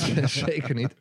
En eh, dus die gaat open. En eh, twee weken later gooien ze daar twee handgranaten naar binnen. Kijk, En toen had ik zoiets van, wow, dat is me wel eventjes bespaard, hè? Ja, Dank u wel. Wie dan ook. het was een blessing in eh, disguise. het was een blessing in disguise. En toen Ja. had ik zoiets van, nee, dit wil ik niet meer. Ik wil niet meer op deze manier. Dit is een heel duidelijk Ah, statement. dit is ook wel heel extreem, zeg maar. Heel hè? extreem, Het gebeurt echt niet zo vaak. eh, ja. Heel dat is ook extreem. echt schrikken. Ja. Ja, en weet je, eh, ik hoef er ook niet eh, van goh en misschien daarom en dit. Dat Dus toen dacht jij, zeg maar, ik ga de CBD handelen. Nou ja, nee, en toen kwam het uiteindelijk dus dat ik dacht van... hé, hey, maar wacht even, ik, ik, moet, ik moet iets gaan doen. En toen kwam op een gegeven moment het idee om... Ik denk, ja, joh, als we het hier niet kunnen doen... sst, Take the flight. Uh-huh. We gaan eens in San Francisco. Ah, ja, t- ja, k- tuurlijk, ja. Ja. ja. Dus ik ben toen En uiteindelijk... wanneer was dit, zeg maar, voor de tijdlijn? Dit was beetje- eh 2009, zoiets. 2009 en uiteindelijk een beetje doorlopen zo naar Het 2010. is ook wel daar een interessante tijd, denk ik. Zeker interessant. Ja. ja. Oké, dus jij, hup, go west, young man. yes. Nou ja, en, en, en wat heel grappig was, is dat je daar dus als ondernemer eh, moest je gewoon eigenlijk een heel groot bedrag betalen. Dat ging geloof ik toen over 250.000 dollar. Om een dispensary te mogen beginnen. Om een dispensary Ja. te mogen beginnen met eh, alle aanvragen en uh, paparazzen en eh, nou, juridische bijstand en noem het allemaal op. En eh, nou ik had wel zoiets van, nou ja, goed, eh, we kunnen in ieder geval gaan kijken. En dat heb ik ook gedaan. En dat was eigenlijk een hele interessante eh, ervaring. Ik was er maar een week, maar ik vond, ik vond het wel echt bizar. Dat ik gewoon echt dacht van, wauw, dat dit allemaal mogelijk is. Weet Ja. je? Dat dit gewoon kan. Dat En het was vrij vers toen daar, hè? Dat mocht toen nog niet zo heel lang. Nee, nee, het was al sinds 99 natuurlijk. Eh, dat het in Californië al hè, medical marijuana was Mhm. daar eigenlijk hè, in, in de opbouw. En ik ben, Oh ja, precies, tien jaar, dus relatief. Hè? ja. En ik ben toen eh, naar eh, Auckland ben ik geweest, naar Oaksterdam University. Ah, nice. Ja? Ja. En toen heb ik met M&M eh, gezeten. Dat was de man in de rolstoel. Mhm. Marijuana Millionaire werd hij toen nog genoemd. Mhm. Bizar. En ik weet even niet meer hoe die heet. Ik weet wel wie je bedoelt, ja. Die heeft toen ook de campagnes voor een groot deel eh, georganiseerd, toch? Ja, die heeft toen eh, uiteindelijk in Auckland heeft hij een hele straat. Want Auckland was wel het, het, het beetje het, het verloederde eh, eh, broertje van, van uiteindelijk ehm, eh, oh, eh, eh, San Francisco. Ja. En die is uiteindelijk is hij daar ja, een, een dispensary begonnen. En die is een beetje die hele buurt is die gaan, gaan, gaan, gaan opswiepen. Gewoon heel mooi om te zien dat die buurt uiteindelijk helemaal netjes gemaakt werd Mhm. door de invloed van cannabis eigenlijk. Sowieso Amsterdam heel interessant, hè? Echt mensen vanuit heel Amerika die daar naartoe kwamen cursussen doen over kweken, over hoe je een business moet doen, hoe je een Dus dispensary moet runnen. dus Dus het was super ook- interessant. Ja. Het was ook heel grappig, want ik, ik had helemaal erg mijn best gedaan om die vent dus te pakken te krijgen. En, ik, en het lukte me niet, en het lukte me niet, en het lukte me niet. Dus op een gegeven moment was ik met twee gasten was ik dus in Amerika. En eh, ik loop daar op een gegeven moment op de straat. En wie zie ik daar dus in die rolstoel? Ja, dat Die, is ja. die, die, die guy. ja. En eh, uiteindelijk, eh, wat er gebeurde was, eh, ja, ik, ik, ik, ik riep hem gewoon. Eh, ik zeg, joh, wij, wij komen uit Nederland. Oh, ja, you're from Amsterdam? Ja, ik zeg, ja, ongeveer, maar eh, gewoon uit Nederland. Ja, Haarlem, als je er gewoond Eh, hebt, ja, eh, ja, precies. Zo dichtbij. Dat is een buitenwijk. En ehm, ehm, ja, dus, dus op een gegeven moment zei hij van... eh, ja, ik, ik zeg, joh, ik probeer die al een tijdje te pakken te krijgen. Maar ja, we waren hè, die en die daad. Oh, zegt hij, no problem, follow me. Nou, dus wij naar die dispensary van hem toe. En, en een hele relaxed vibe. En toen nam hij ons uiteindelijk ook nog mee naar Oxfordham University. En toen was het op een gegeven moment, we kwamen dus binnen. En eh, hij zegt, eh, first we're going to the private room. Ik zeg, oh, ik zeg, wat is de private room? Die Amerikanen, Ja, ja, dat ja, is het toch is briljant. Dus hij zit, we zitten dus in die lift en dat is een knop eh, met, een, met een, een drie, zeg maar, met een sleutel. dus ik kan die sleutel los. Hupsakee, bam. Nou, en een knopje drie ingedrukt. Nou, dan gingen we naar boven. Dus die deuren die gingen op een gegeven moment open. En dan hoor je zo, Al die eh, ventilators en... eh, ja, briljant. De hele, echt de hele bovenverdieping, Rens, stond helemaal tot een nok toe vol. En allemaal om één ding. Clones maken. Ja, Want, wat kreeg je? Je kreeg dus met je medical marijuana card... kreeg je dus ook de mogelijkheid om 99 planten legaal te telen. Dus dan kon je je eigen medicinale wiet ervan afhalen. als had je- caregiver was dat dan, hè? Precies. En Ja. dan verkocht je dus eigenlijk verkocht je dus je Ja. cannabis aan een dispensary. En weet jij ook, dat is toch wel interessant ook voor de luisteraar, waarom het 99 was? Ja, dat was toen die, die act, eh, die, die, wat was dat toch ook weer?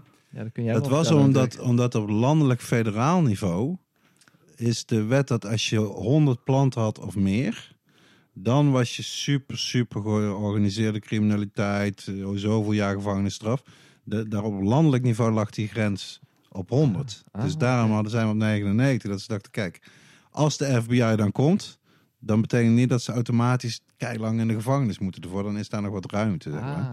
Terwijl wij weten natuurlijk 99, ja, daar kan je wel een bedrijf op bouwen, toch? Zeker, Zeker, in. Cali, die grote Zeker, buitenplanten. En wat zag je dus dat, eh, dat, eh, dat mensen ook gingen doen? Die gingen dan gewoon, zeg maar, ja, wij konden met z'n drieën zeggen, joh, eh, leuk, zo'n business. ja, is goed, nou mooi. En dan gingen we dus gewoon eh 99 planten per persoon, gingen we dan optelen. Keer drie. En dan had je een soort van coöperatie, hè? Je had je dan een soort van stichting, non-profit. En eh, ja, dat, dat, dat scheen toch wel behoorlijk succesvol te zijn, eh, gezien eh, de bovencollectie op de derde etage. En uiteindelijk heeft hij ons meegenomen naar beneden en, en ja, van die lokalen, wat jij nou ook al zei, dat hij dat liet zien. Nou, here we're going to teach about cooking and here about this en that. Dus het was heel interessant om, om dat gewoon te zien. Zeer gepassioneerd ook, heel Ja. eh, gastvrij, heel leuke, leuke vent. En ja, nou, uiteindelijk zijn we weer weggegaan eh, naar, naar San Francisco.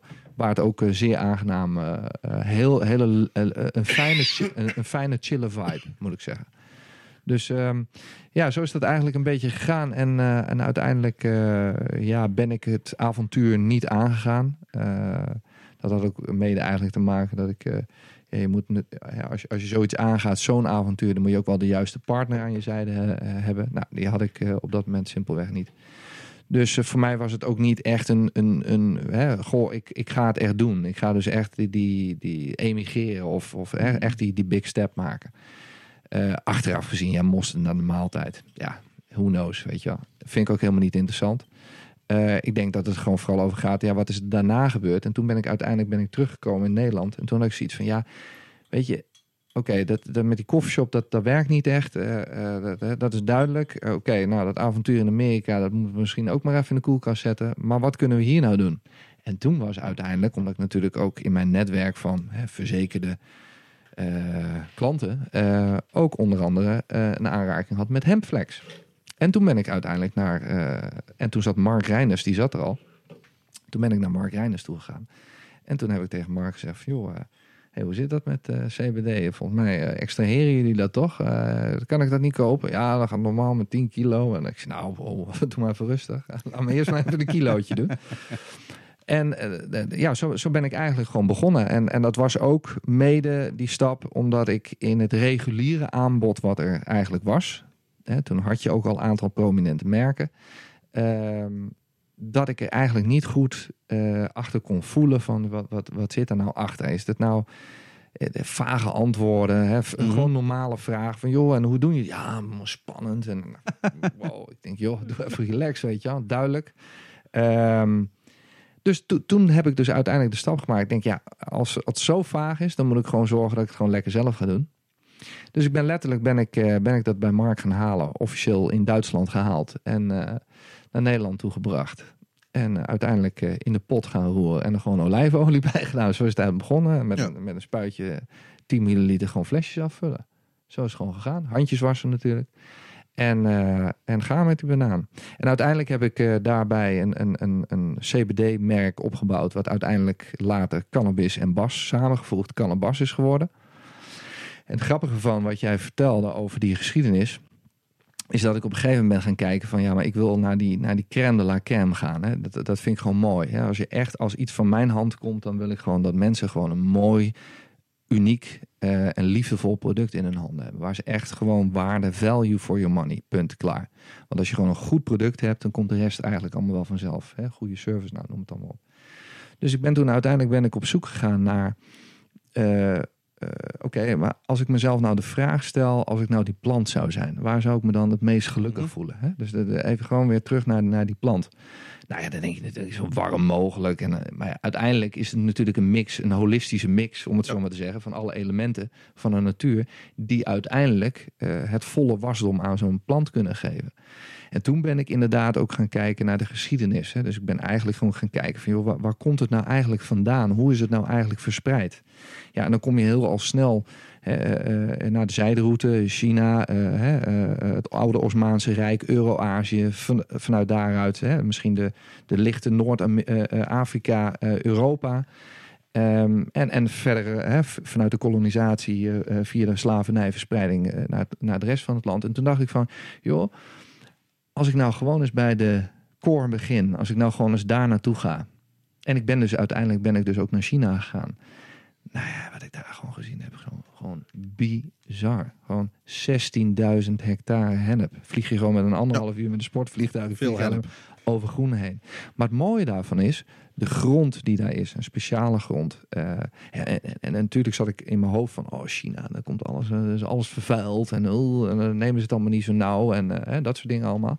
Maar echt high science, gewoon echt mooi. Gewoon dat je echt zag van, hé, dit zijn wel mensen die gewoon ook, want ze willen een business, ze zien dat er een opportunity is, dus dan willen ze daar ook voor gaan. En een van de aspecten die daar natuurlijk bij hoort, ja, is heel simpel. Als je gaat extraheren en je gaat het testen en je test het op pesticiden of chemicaliën whatever, dan zie je natuurlijk, omdat het allemaal gecomprimeerd is naar één extract, zie je gewoon in het profiel, als er shit in zit, zit het er gewoon in. Punt, Ja. klaar. That's it. Dus voor mij die hele overtuiging met hoe ze daarmee omgingen en ook hoe ik zag dat de plant, hè, want je, je, je kijkt eigenlijk non-verbaal wat die plant, ja, is gewoon mooi, is gewoon, ziet er gewoon echt mooi uit. En de extracten waren zo bijzonder, met zulke exclusieve cannabinoïden, CBDV, THCV, CBG, was toen nog niet eens eh, zo, zo hot eh, topic als, als dat het nu is. En ik ben uiteindelijk ben ik dus met, eh, met de Chinezen gaan samenwerken. En die hebben mij tot de dag van vandaag hebben ze, leveren ze mij hele mooie extracten. En ik moet je ook zeggen, ik heb met heel veel mensen heb ik zaken gedaan. Hè, als het gewoon gaat over extracten van Amerika tot Zuid-Afrika, Australië, noem het allemaal op. Die Chinezen hebben altijd geleverd. Nooit geen gezeik. Never, never, nooit. Bizar. Ze zijn ook gewoon bij ons geweest. Dat zijn gewoon mensen, ja, dat, dat kun je je gewoon niet voorstellen. Als die gewoon hup, koers veranderen, dan is het gewoon full steam ahead. Weet je wel? Echt gewoon goede aanpak. Het ziet er ook allemaal gewoon goed uit. De producten zijn ook gewoon heel erg mooi. Dus de basis van uiteindelijk hè, de productlijn komt gewoon uiteindelijk, tenminste zo voelt het voor mij echt vanuit de root, weet je wel, vanuit, Ja. vanuit, vanuit die, waar, waar het verspreid is. En, en, en, ja, dat sluit de wonder wel aan en daar bij die studie die net uit is. Ja, En precies. Het is natuurlijk ook niet voor niks dat daar, eh, ja, dat waren volgens mij ook drie verschillende Chinese universiteiten die meewerken. En er staat gewoon in de toelichting, schrijven de onderzoekers. Ja, dit wordt steeds interessanter omdat eh, mensen meer interesse krijgen voor deze plant. En de legaliteit van deze plant ook op veel plekken aan het veranderen is. Dus daar kan je duidelijk, ja, dan heb ik ook zoiets, als de top van China dat niet zou willen. Dan denk ik niet dat daar zo enthousiast mee wordt gedaan met dit soort onderzoeksprojecten naar cannabis en ook in China. 30% van de, van de wereld eh hennep komt eh, eh, uit, uit China. Dat valt me nog mee, Ja. in zekere zin. Ja, nou, ik vind het ja, Ja. toch wel behoorlijk voor één land, maar eh, ja. Groot land ja, natuurlijk. een groot land. Ja. Maar ja, dus het, dat weten we nu. Maar het mag niet in alle regio's eh, gegroeid worden, hè? Oké, voor de duidelijkheid. Ja.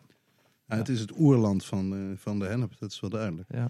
Ja. Maar eh, ik stel voor, laten we doorgaan naar... eh, Oké, want die CBD-producten, dat, dat is natuurlijk ja, een, een prachtig verhaal. Maar het, het nieuwe, echt nieuwe product... en het grappige is dat wij denk ik in de show er wel eens over gefilosofeerd hebben zelfs... Waarom maakt niet iemand, hè, in plaats van om een goede tabaksvervanger te hebben, niet een tabaksvervanger van rare kruiden, maar gewoon van hennep? En dat is, dat is het idee waarmee jij ook aan de slag bent gegaan. En dat, dat was niet van de ene op de andere dag gerealiseerd, toch? Nee, dat, eh, dat, eh, dat was het zeker niet.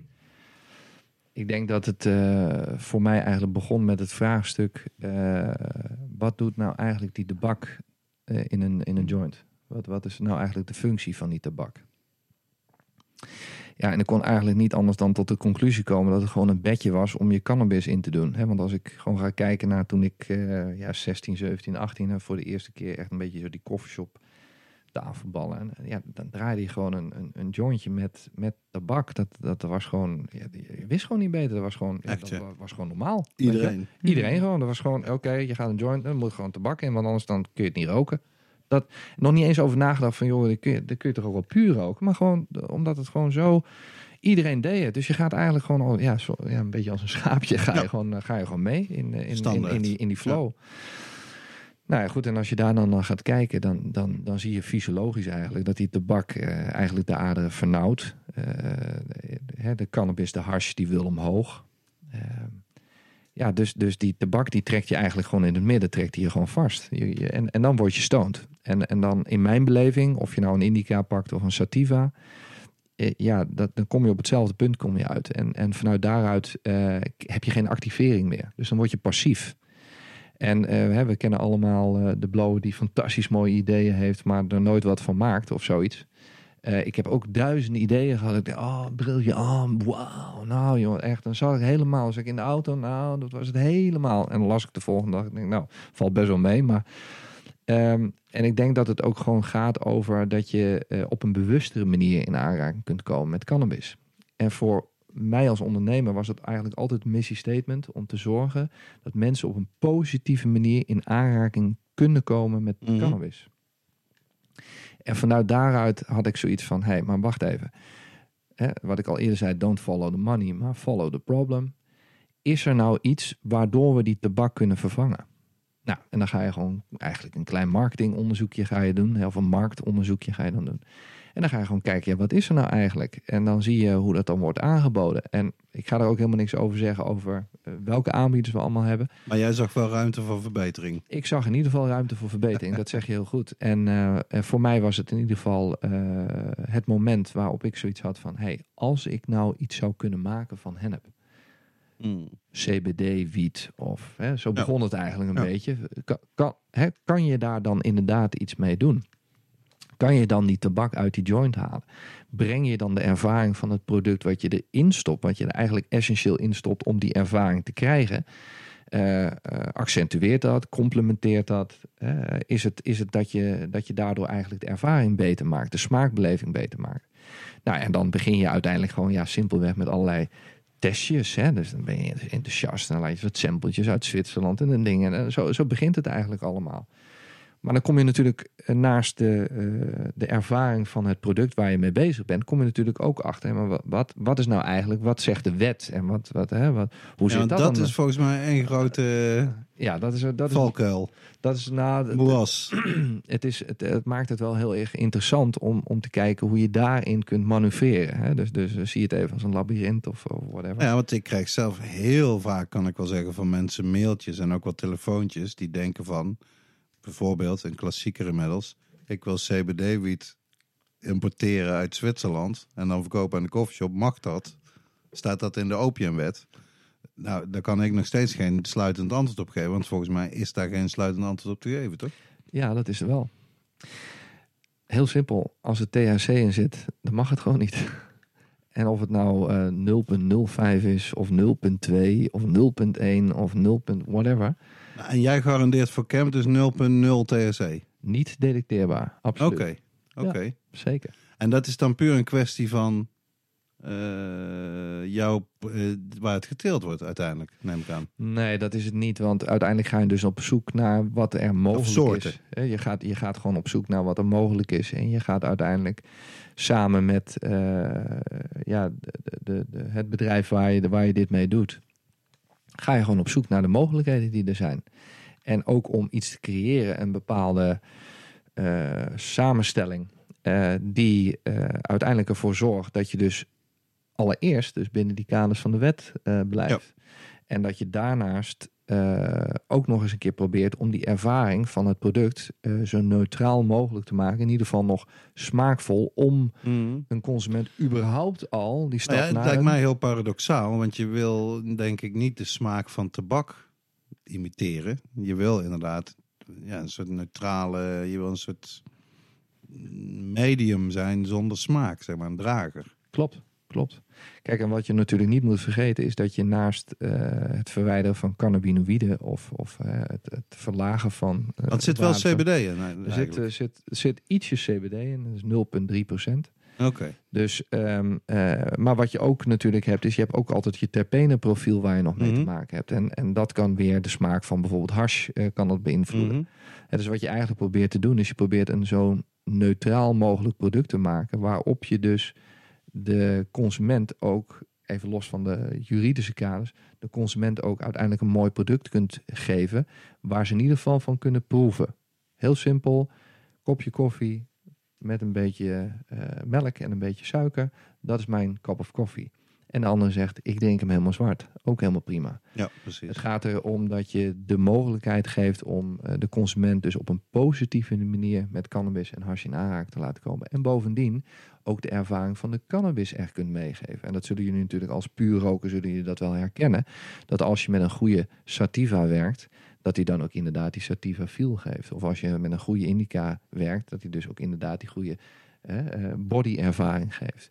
En dat zie je vaak dus met tabak, zie je dat dus niet. Dat die tabak dat toch op een bepaalde manier, eh, vind ik, negatief beïnvloedt.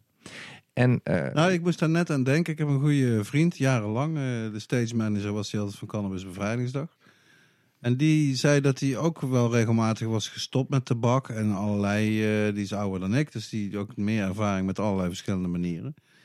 En hij vindt van, van, van puur roken heeft zeker zijn voordelen. Maar hij zei, kijk, zoals, dat is ook een persoonlijk ding, zoals het voor hem voelt. Stoned worden zoals je stoned wordt van tabak met wiet of hash. Hij zei, dat word ik nooit zonder tabak. Dat is nou eenmaal dat gevoel. En ergens is dat, ja, je kan zeggen dat dat beïnvloedt negatief, maar dat is ook weer net, wa- wat wil jij op dat moment eruit halen, zeg maar. Als jij niks liever wil dan op de bank plat liggen om, weet ik veel, een PSV-wedstrijd te kijken of een, eh, een leuke film, dan is dat effect misschien wat jij zoekt. Maar kijk, eh, dat wordt een vaste uitdrukking. Ik heb met jou, eh, Rens, veel gepraat natuurlijk de afgelopen weken over stoppen met tabak. En dan zeg jij inderdaad bij sommige dingetjes die ik dan te berden breng, zeg je, het is gewoon de nicotine die nou praat. En ik weet dat zelf helemaal niet. Ik kan me er wel eens bij voorstellen dat het een beetje zo werkt. Dat je ook rationaliseert waarom je eigenlijk wel tabak een beetje zou moeten doen, of weet ik veel wat allemaal. En in dat proces zit ik middenin. Want dat vond ik, dat trof me, eh, Bas, eigenlijk in de voorbereiding dat je een keer tegen mij zei. Kijk, mijn, eh, ik denk jouw oudste dochter komt een beetje op de leeftijd van dat ze ook misschien wel eens een joint zou willen roken om eens te kijken hoe dat dan voelt. En dat jij zei, ik wil eigenlijk dat als zo iemand die begint en die dus nog niet tabak rookt, sigaretten of check of whatever, dat je in ieder geval een mogelijkheid hebt om die ervaring te hebben zonder dat je die tabak erbij hebt. En dat dacht ik, ja, dat is eigenlijk wel, dat vind ik een heel interessante motivatie. Want eh, ja, de, de rode draad is een beetje, daarom willen wij ook puur. Je wil van die tabak af. Ik heb hier denk ik drie, vier vaporizers in huis. Geen Volcano, weet je wel, niet zo'n echt hele dure. Maar ja, dat zijn toch eigenlijk ook voor mij althans een soort pogingen van kan ik op die manier dan die tabak kicken, maar wel het fijne van die cannabis blijven houden. Eh, ik heb onlangs voor een verhaal wat in High Life gaat verschijnen, een eh, man geïnterviewd, Wally. Die maakt edibles. Dat vond ik ook zo interessant. Dat was een enorme blower, tot hij, ik geloof, 20 jaar geleden COPD kreeg. Die had helemaal zoiets, oh my god, oh my god, ik kan echt niet meer roken en eigenlijk ook niet meer dampen. Nou, die is zich waanzinnig op edibles gaan storten om zeg maar de perfecte chocolade edible te maken. Dus die maakt hij. En eh, pesto. Dus hij heeft twee dingen. Zoet en hartig. Pesto en chocola. Helemaal top. Perfect allemaal. Die, die heeft die, hij heeft eigenlijk 15 jaar op zitten kloten tot hij het helemaal goed had. En dat is helemaal zijn ding. Dat hij zegt, ja, als je echt eh, gezond en helemaal geen probleem voor je longen, dat is eigenlijk ook logisch. Ja, dus het, het, het- het is heel mooi. Dat is helemaal de volgende stap, Ja, toch? het, is, het is fantastisch als je dat hoort. Daar word, daar, word, daar, daar word ik altijd wel heel erg blij van. En ook dat weer is een andere eh, kop of koffie. Want Ja. uiteindelijk wordt eh, natuurlijk de 9 THC, hè, de delta, wordt uiteindelijk omgezet naar 11. Ja. En dat is gewoon een andere molecule. En daarom komt die ook gewoon totaal anders je bloedbaan binnen. Ja. En, eh, en is het voor sommige mensen ook nog wel eens overweldigend. Dus daarbij is het weer de kunst om dan hè, de juiste dosering te vinden. En Ja. daarin eerst kennis te kunnen maken met eh, eh, het stukje chocola of het lepeltje pesto. Eh, om eens te kijken wat die ervaring doet. En dat eh, brengt mij ook eigenlijk gelijk op eh, het product Camp.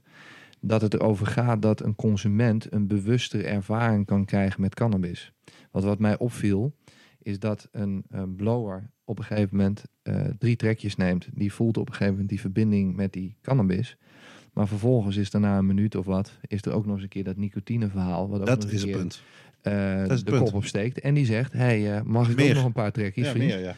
En die gaat ook nog eens een keer drie trekjes. En dan krijg je dus de ervaring dat je dan wel lekker PSV aan het kijken bent. Maar dat je dan vervolgens koud slokt met je zak chips in de hoek van de bank. Nou, deukt eigenlijk. Ja, en dat vond ik nou ook dat ik zoiets had van... Hey, joh, als we dat nou kunnen shiften. Als we daar nou een mooie bijdrage aan kunnen leveren. En ik denk dat dit product daar ook over gaat. Dat dus de cannabisconsument op een bewustere manier in aanraking komen. Dus eigenlijk gewoon, wij kennen elkaar niet, Rens. Dus net als dat ik kom binnen en ik ga je gelijk helemaal knuffelen en kussen. En dan denk je misschien, oh, oh, wat is dit voor gozer, weet je wel. Eh, doe even chill, weet je. Doe het maar na de uitzending.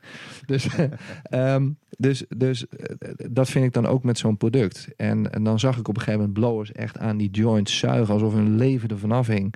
Omdat ze dan toch nog even die, die nicotine power klopt, nog ja. even erachteraan wilden. wilden Ook dat is zo'n verschil toch met puur roken. Daar hebben we het ook wel over gehad. Dat je, je, je hijst zelfs gewoon op een andere manier. Althans, dat moet je doen, want anders dan hoes je dus. Ja, je hebt, ja ik, ik, ik zal het ook zeggen, het is voor mij natuurlijk een enorm, eh, enorm avontuur ook nog wel. Ik ben persoonlijk eh, eh, inderdaad in juni... Het is eigenlijk zo, ik ben eerder begonnen omdat ik natuurlijk heel veel vrienden van mij, die, die begonnen ook puur te roken. Of ik leerde vooral ehm, blowers kennen die Ja. Al puur aan het roken waren. En ik, ik, ik, ik was natuurlijk altijd super veel vooroordelen. Van dat is natuurlijk, eh, je rookt veel meer wiet en al die Dat is dingen. te duur. Al die dingen en het smaakt niet en eh, bla bla bla. Totdat ik eens echt eens met die mensen in gesprek ging. En eh, een aantal personen, ik kan, kan ze zeker noemen, is, eentje is zelfs Mr. X. De kenner Right kent hem. het andere is Lorenzo, die we laatst te gast hadden van de Turpse Army. Ja. Eh, Luister de Turps Army Special in het Engels. Als je ik, dat nog ik, niet ik hebt gedaan. was, ik was twee weken geleden, of ik was twee ik was een aantal eh, maanden geleden was ik een, eh, was ik een tweetal weken bij hem logeren. En toen heb ik dus ook even hem goed kunnen bestuderen als het ging over cannabisgebruik. Want ik, hij is zeer bekend om zijn redelijk ferme joints en ook zijn donuts. En, eh, en ik, ik op een gegeven moment, die twee weken, begon ik mezelf gewoon bijna schuldig te voelen dat ik zoveel jointjes aan het roken was. Eh, ik, ik, bedoel, ik werd wakker en een lekkere Spaanse zon op het balkonnetje, eh lekkere Jointje. ontbijtje, jointje. Eh, smiddags 12 uur geweest. Nou, ik lust wel een jointje. Eh, en, en Lorenzo was eigenlijk altijd gewoon lekker cool. En die, was, die vond ook allemaal, allemaal prima dat ik het deed en dergelijke. Maar eh, hij was op een gegeven moment gewoon... kwamen we thuis weer s'avonds. En dan was hij gewoon lekker... dacht hij van, nou... Nu Nou heb ik zin om, moment, om, om ja. lekker stoned te worden. Oh ja. ja. En toen dacht ik, ja, godverdomme, weet je. Ik loop hier Wat gewoon... jij ik bedoel met die bewuste ervaring. Juist. Weet je niet Ja. het gedachteloze steek erin op. Dat heb ik zelf eigenlijk zelfs al altijd tegen gehad op eh, sigaretten. Ik, ik, ik rook al heel lang geen checkies meer, maar vroeger wel. Dat, dat was voor mij toen ook al zo'n ding. Dat, dat als je het zo uit een pakje kan halen en boem, je steekt er meteen in op. Dat, daar had ik intuïtief altijd al een beetje van, dat is te makkelijk of zo. Weet je. Dat, is, dat moet je eigenlijk niet doen. Kat op het spek binden. Ja. Maar eh, het, uiteindelijk, toen voor mij heeft het doorslag gegeven, omdat ik op een gegeven moment eh, kreeg last van eh bloedend tandvlees en dergelijke. En ik, Oh, moest, ik, ik moest daar gewoon aan denken. Ik had het tegen niemand verteld. En een, en een, een kerel die er ook bij was eh, in Amsterdam, toevallig toen ik daar was, uh, Runa Buts. eh, de menig mensen kent hem ook wel. Hij zegt gewoon letterlijk, nou, want we hadden het natuurlijk over puur roken en dergelijke. En toen zegt hij gewoon, nou eigenlijk de reden waarom ik puur ben begonnen is omdat ik bloedend tandvlees kreeg. En toen zei mijn tanden- god damn. ja, en toen dacht ik, jezus, godverdomme, dat is gewoon letterlijk wat ik dacht. Ja. Dus toen was het precies 31 eh, april, of mei, sorry. Dat zeggen, dat bestaat niet hoor. Ja, 31 nee, weet, ik veel, niet wel de dag voor 1 juni. Het kwam, eh, en eh, het was precies die 12 uur en ik, ik was een joint aan het draaien. Ik denk, nou, het is echt dé moment om nou gewoon eens een keer proberen om, om, Puur. om gewoon, ja, om een dag in ieder geval puur te gaan Ja. roken. En eh, ik denk, laat het gewoon in kleine stapjes doen. En uiteindelijk van een dag ging ik naar een week. En van een week naar een maand. En omdat je dan heel tijd kleine stapjes, je houdt jezelf een beetje voor de gek. Maar het werkt zoveel fijner. En toen ik het op een gegeven moment ook een keer op Want jij hebt geen nicotinepleisters bijvoorbeeld gebruikt. Nee, nee, dat heb ik niet. wel gedaan. Nee, dat vond ik al meteen alweer... eh ik denk, wat maakt het uit man, als het kan helpen. Als ik maar eraf kom van die troep. Ja, maar het het niet, dan schaadt het Ja, niet. ik, ik, ik dacht, ik heb liever gewoon even twee weken gewoon even hel. Dan dat ik het eh uitsmeer Ja, maar ik kreeg dus wel slechte maanden. zin. Maar, maar Ik ik, kreeg echt eh, slechte zin rookte je daarnaast gewoon nog Ja, sigaretten? daar was ik ook mee gestopt. Oh, al een paar jaar dan- daarvoor. oh ja, ja, ja, ja. Ik ben toen in een koffieshop ben gaan werken. En echt letterlijk een maand ervoor was ik er ook echt beu mee. Toen dacht ik echt van, dit is gewoon alcoholvrij bier... wat ik continu aan het drinken ben. Ja. Niet handig. Eh, eh, en toen ging ik werken in een koffieshop. Ja, maar ging, Ja. toen ging ik werken in een koffieshop. En toen dacht ik, wow, dit is wel eh, pittig. Want iedereen was om me heen aan het roken. En waarschijnlijk omdat ik ook genoeg rook dan wel binnenkreeg uit derde...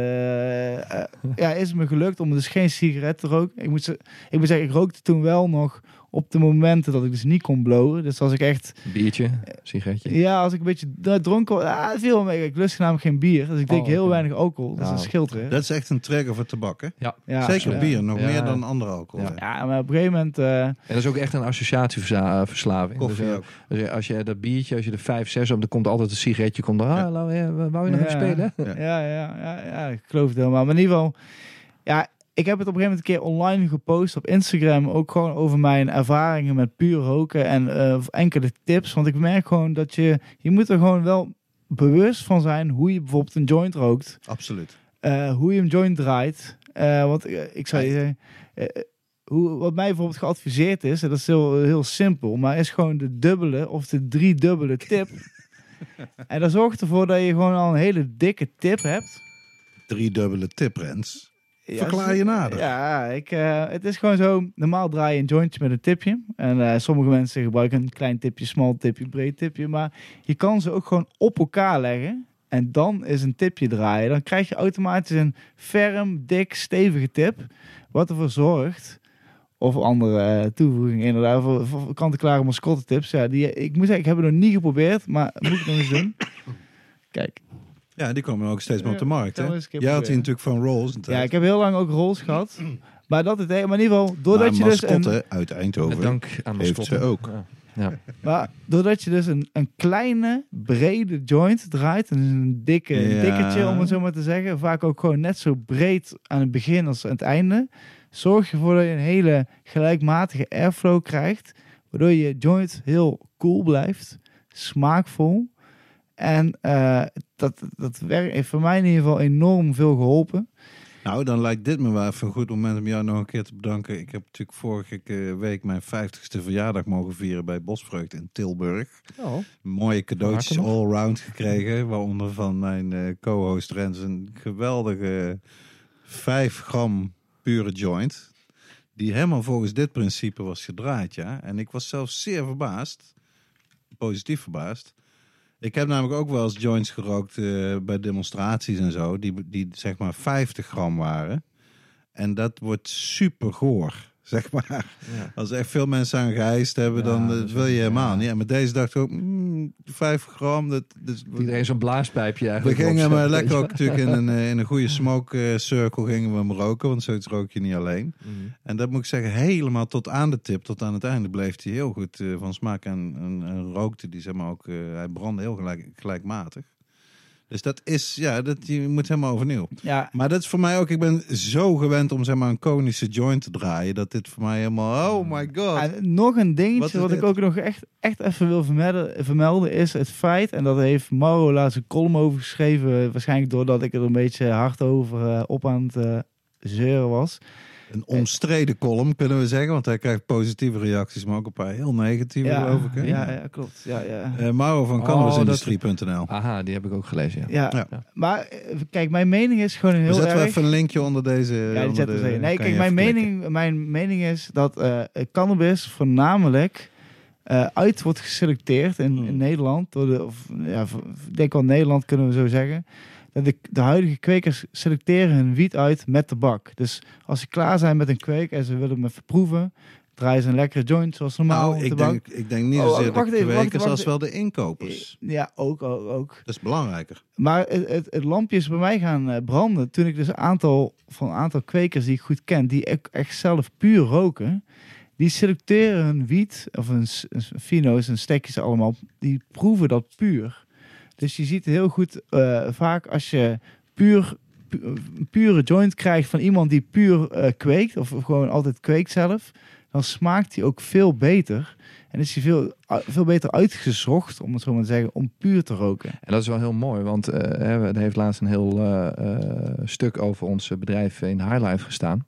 De, de editie van de Highlife Cup. En eh, voor wie hem niet meer heeft, ik kan hem ook naar je opsturen. Dus als er luisteraars zijn die eh, daarop reageren, stuur ik dat met liefde en plezier stuur ik dat op. Eh, PDF staat ook gewoon op de website. Oh, PDF, maar ja, sommigen Ja. vinden het toch leuk om zo'n magazine te hebben. hebben, ja, dat is gewoon fijn.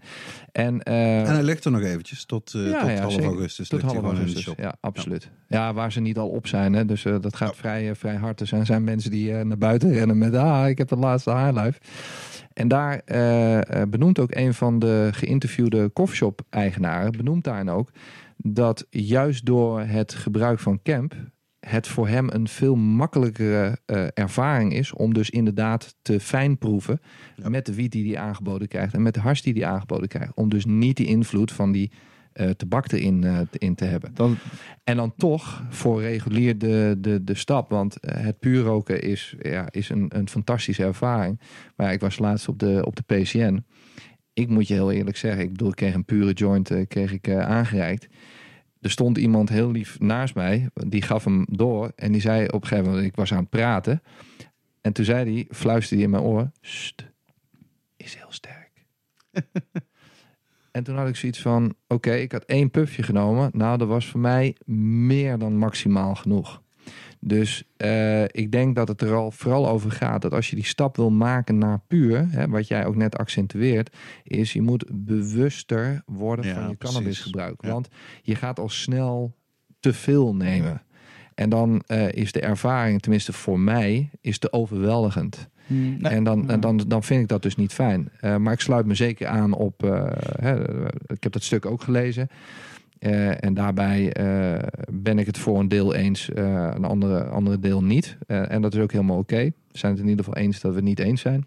Nou, ik denk dat we heel duidelijk zitten in een soort transitieperiode. Als je kijkt naar de coffeeshop, je ja. mag helemaal geen tabak meer. Nee. Dus je moet daar iets mee beginnen, of het nou vaporize is of wat ook. Klopt. Je moet Dus, dus, Nou, en ik- ik denk dat bijna elke blower is hier wel mee bezig. En die nog dan, met en dan, vind ik, en dan vind ik het bijvoorbeeld eh, kort door de bocht om dan te zeggen van goh, weet je, als de pure joint wordt geïntroduceerd in de coffeeshop, dan, eh, dan zijn er geen klanten meer. Nou ja, vind ik, ja.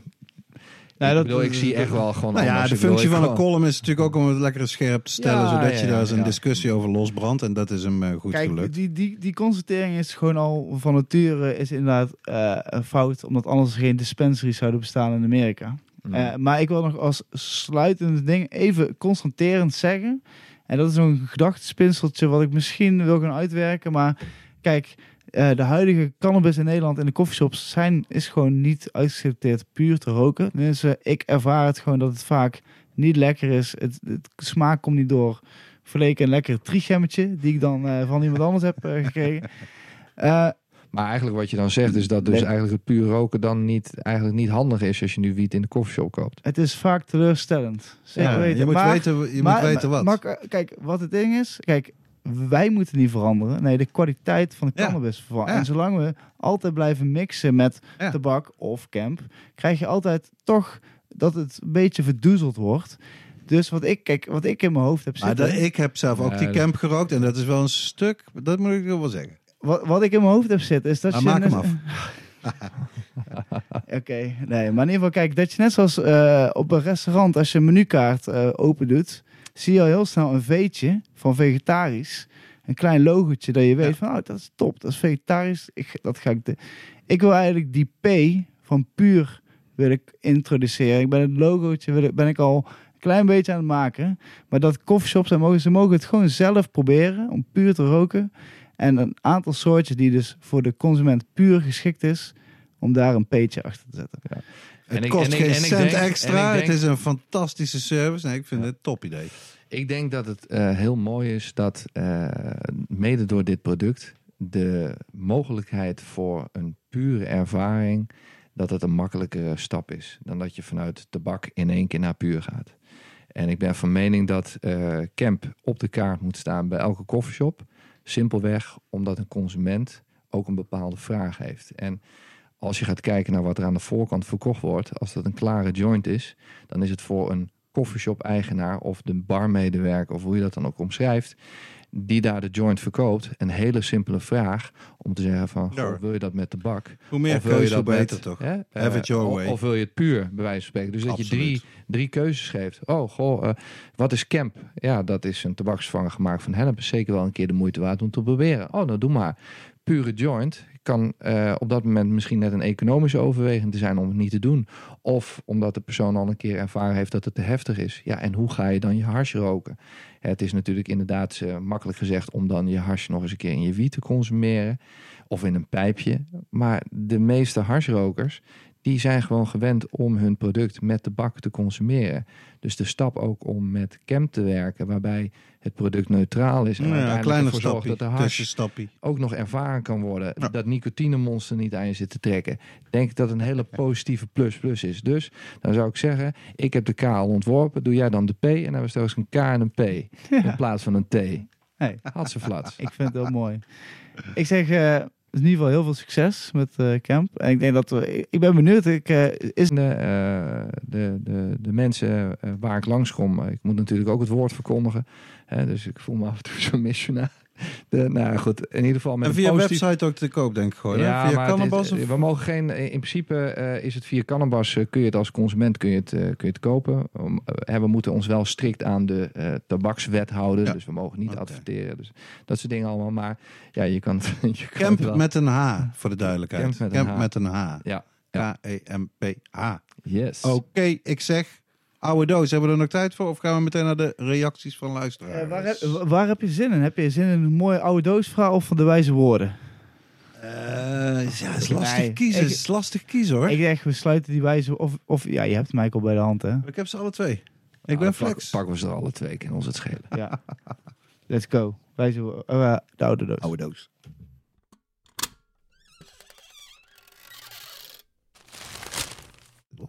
Daarin zit namelijk een mooi eh, blauw boekje uit 2001, geschreven door Martin van Amerongen.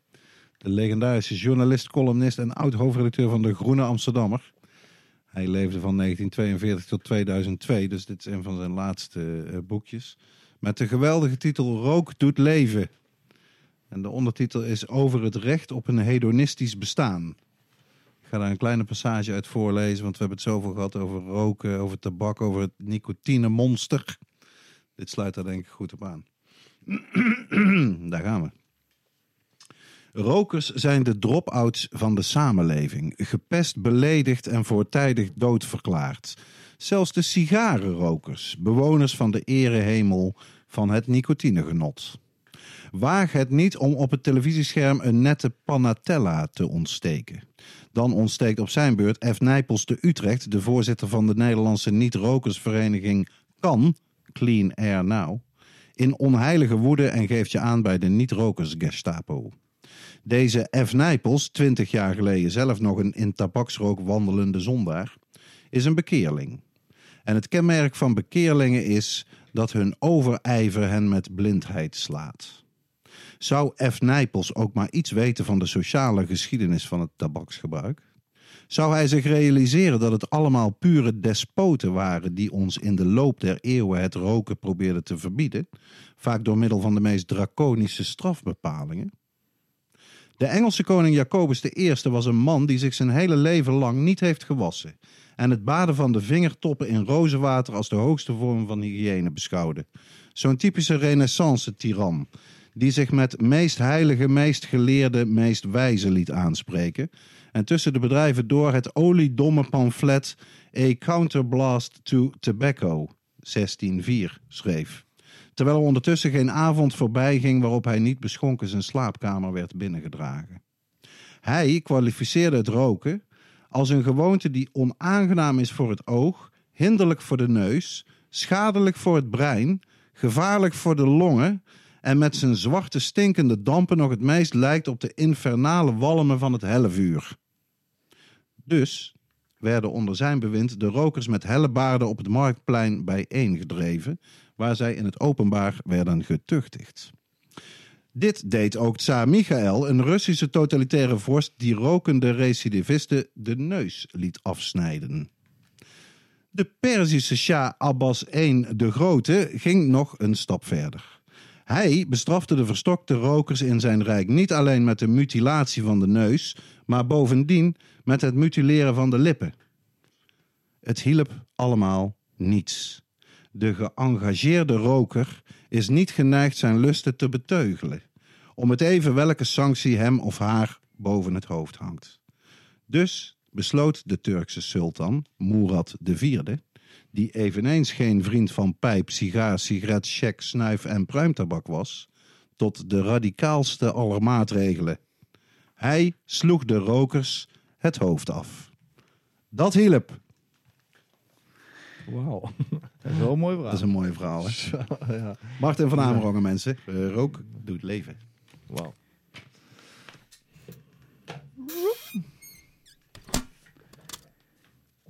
En dan gaan we naar reacties van luisteraars. En ook deze keer hebben we weer een leuke reactie ontvangen. Of in ieder geval, we kiezen er altijd weer eentje uit. We krijgen er tegenwoordig wel meerdere, dus het is een luxe.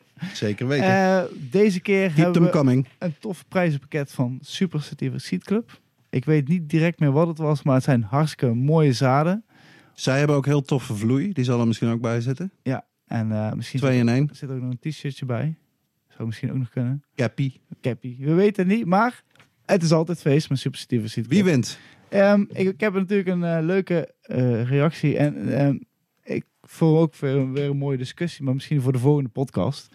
Eh, ik citeer, of ik vertel, ik lees voor. Hallo Dirk en Rens. Vooral wel wil ik eerst zeggen dat ik jullie podcast geweldig vind. Leuke weetjes en een boel geweldige informatie. Jullie praten het echt goed aan elkaar, behalve ik soms, en hebben toffe, interessante gasten over de vloer. Helaas heb ik jullie podcast veel later ontdekt en zit ik nog maar op aflevering 20. Ik ben dan ook een Belg. Maar ja, dat, dat lijkt me niet echt dat het een reden was. En ik ben dankbaar dat ik al deze informatie kan vinden bij jullie in Nederland. Zo heb ik ook de meeste informatie van het beste forum van Nederland verzameld. Jointjesdraaien.nl Ik leer... Jointje, toch? Oh, sorry, Ja, ja, jointje. oh, oh, ja, kijk. Anders kunnen mensen het niet vinden. Nee, jointjedraai.nl. Ik leer er nog steeds dagelijks iets van. En dat lijkt me nou eens een gepaste gast voor jullie in de podcast. Hoeveel cannabisconsumenten zij bij elkaar hebben gekregen, kan ik alleen maar voor bewonderen. En vele groet, tot ziens. Van Cruise Control heet hij op Instagram. Hij wint de prijs. En, dat eh, en eerste. ja, ik vind het echt... Supergoed idee. En wat het brengt bij mij ook weer terug. Ik ben, ik ben ook maar echt, denk de- dezelfde tijd als ik eh, ongeveer bij jou ben gekomen, eh, was ik ook actief lid op eh wietforum.nl. Die twee eigenlijk, hè? Jointjedraaien.nl en Wietforum. Dat zijn ze. En dat heeft inderdaad, Nederland. dat zie je gewoon dat dat zoveel mensen heeft bij elkaar Lang daarvoor had je nog IC Mac, Ja, kan ik me herinneren. ja, het is heel dat grappig. is misschien de moeder van alle soort forums over wiet in Nederland. Maar ik denk, eh, ik vind het een supergoed idee. Je, je verdient de prijs van harte met deze suggestie. Ik denk dat we gewoon een special gaan maken over deze forum. Ik- Fora. Ik, ik, ik, ben, er- ik En- ben ze nog nooit tegengekomen. Ik, Ik weet eigenlijk helemaal niet wie het zijn, maar we Nee, gaan dus eens eh, achter ze. We gaan ze contacten van eh, alle twee. We proberen webmaster hier te krijgen. Oprichters misschien zelfs wel. Iemand van IC Mac. En eh, ik denk dat het een heel mooi onderwerp is. Want eh, ja, natuurlijk, heel veel mensen eh, hebben Ik- daar eh, veel mosterd weten te halen. Ik heb dus nog om, laatste dingetje. Ik heb daar ook, ehm, daar wil ik ooit een keer iets over schrijven, een klein kolompje over het feit dat het inderdaad. Vroeger ging het echt over forums en inhoud. Ja. En nu gaat het meer over foto's en uitstraling. Je hebt gelijk, man. En ik ben bang dat dat een beetje de verkeerde kant op gaat eigenlijk. Maar we, we moeten weer terug. We moeten weer terug met de discussies. Back to the roots. Maar in ieder geval, gefeliciteerd eh, Cruise Control. Eh, wij sturen het mooie prijzenpakket op. En eh, we gaan door naar de wijze woorden.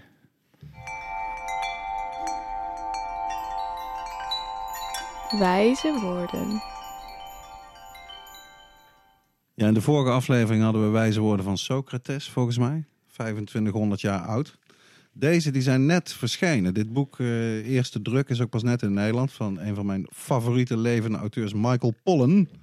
Ik kan al zijn boeken aanraden aan de, luisteraars van onze podcast. Eh, het nieuwe boek heet This is Your Mind on Plants. Vind ik al een geweldige titel.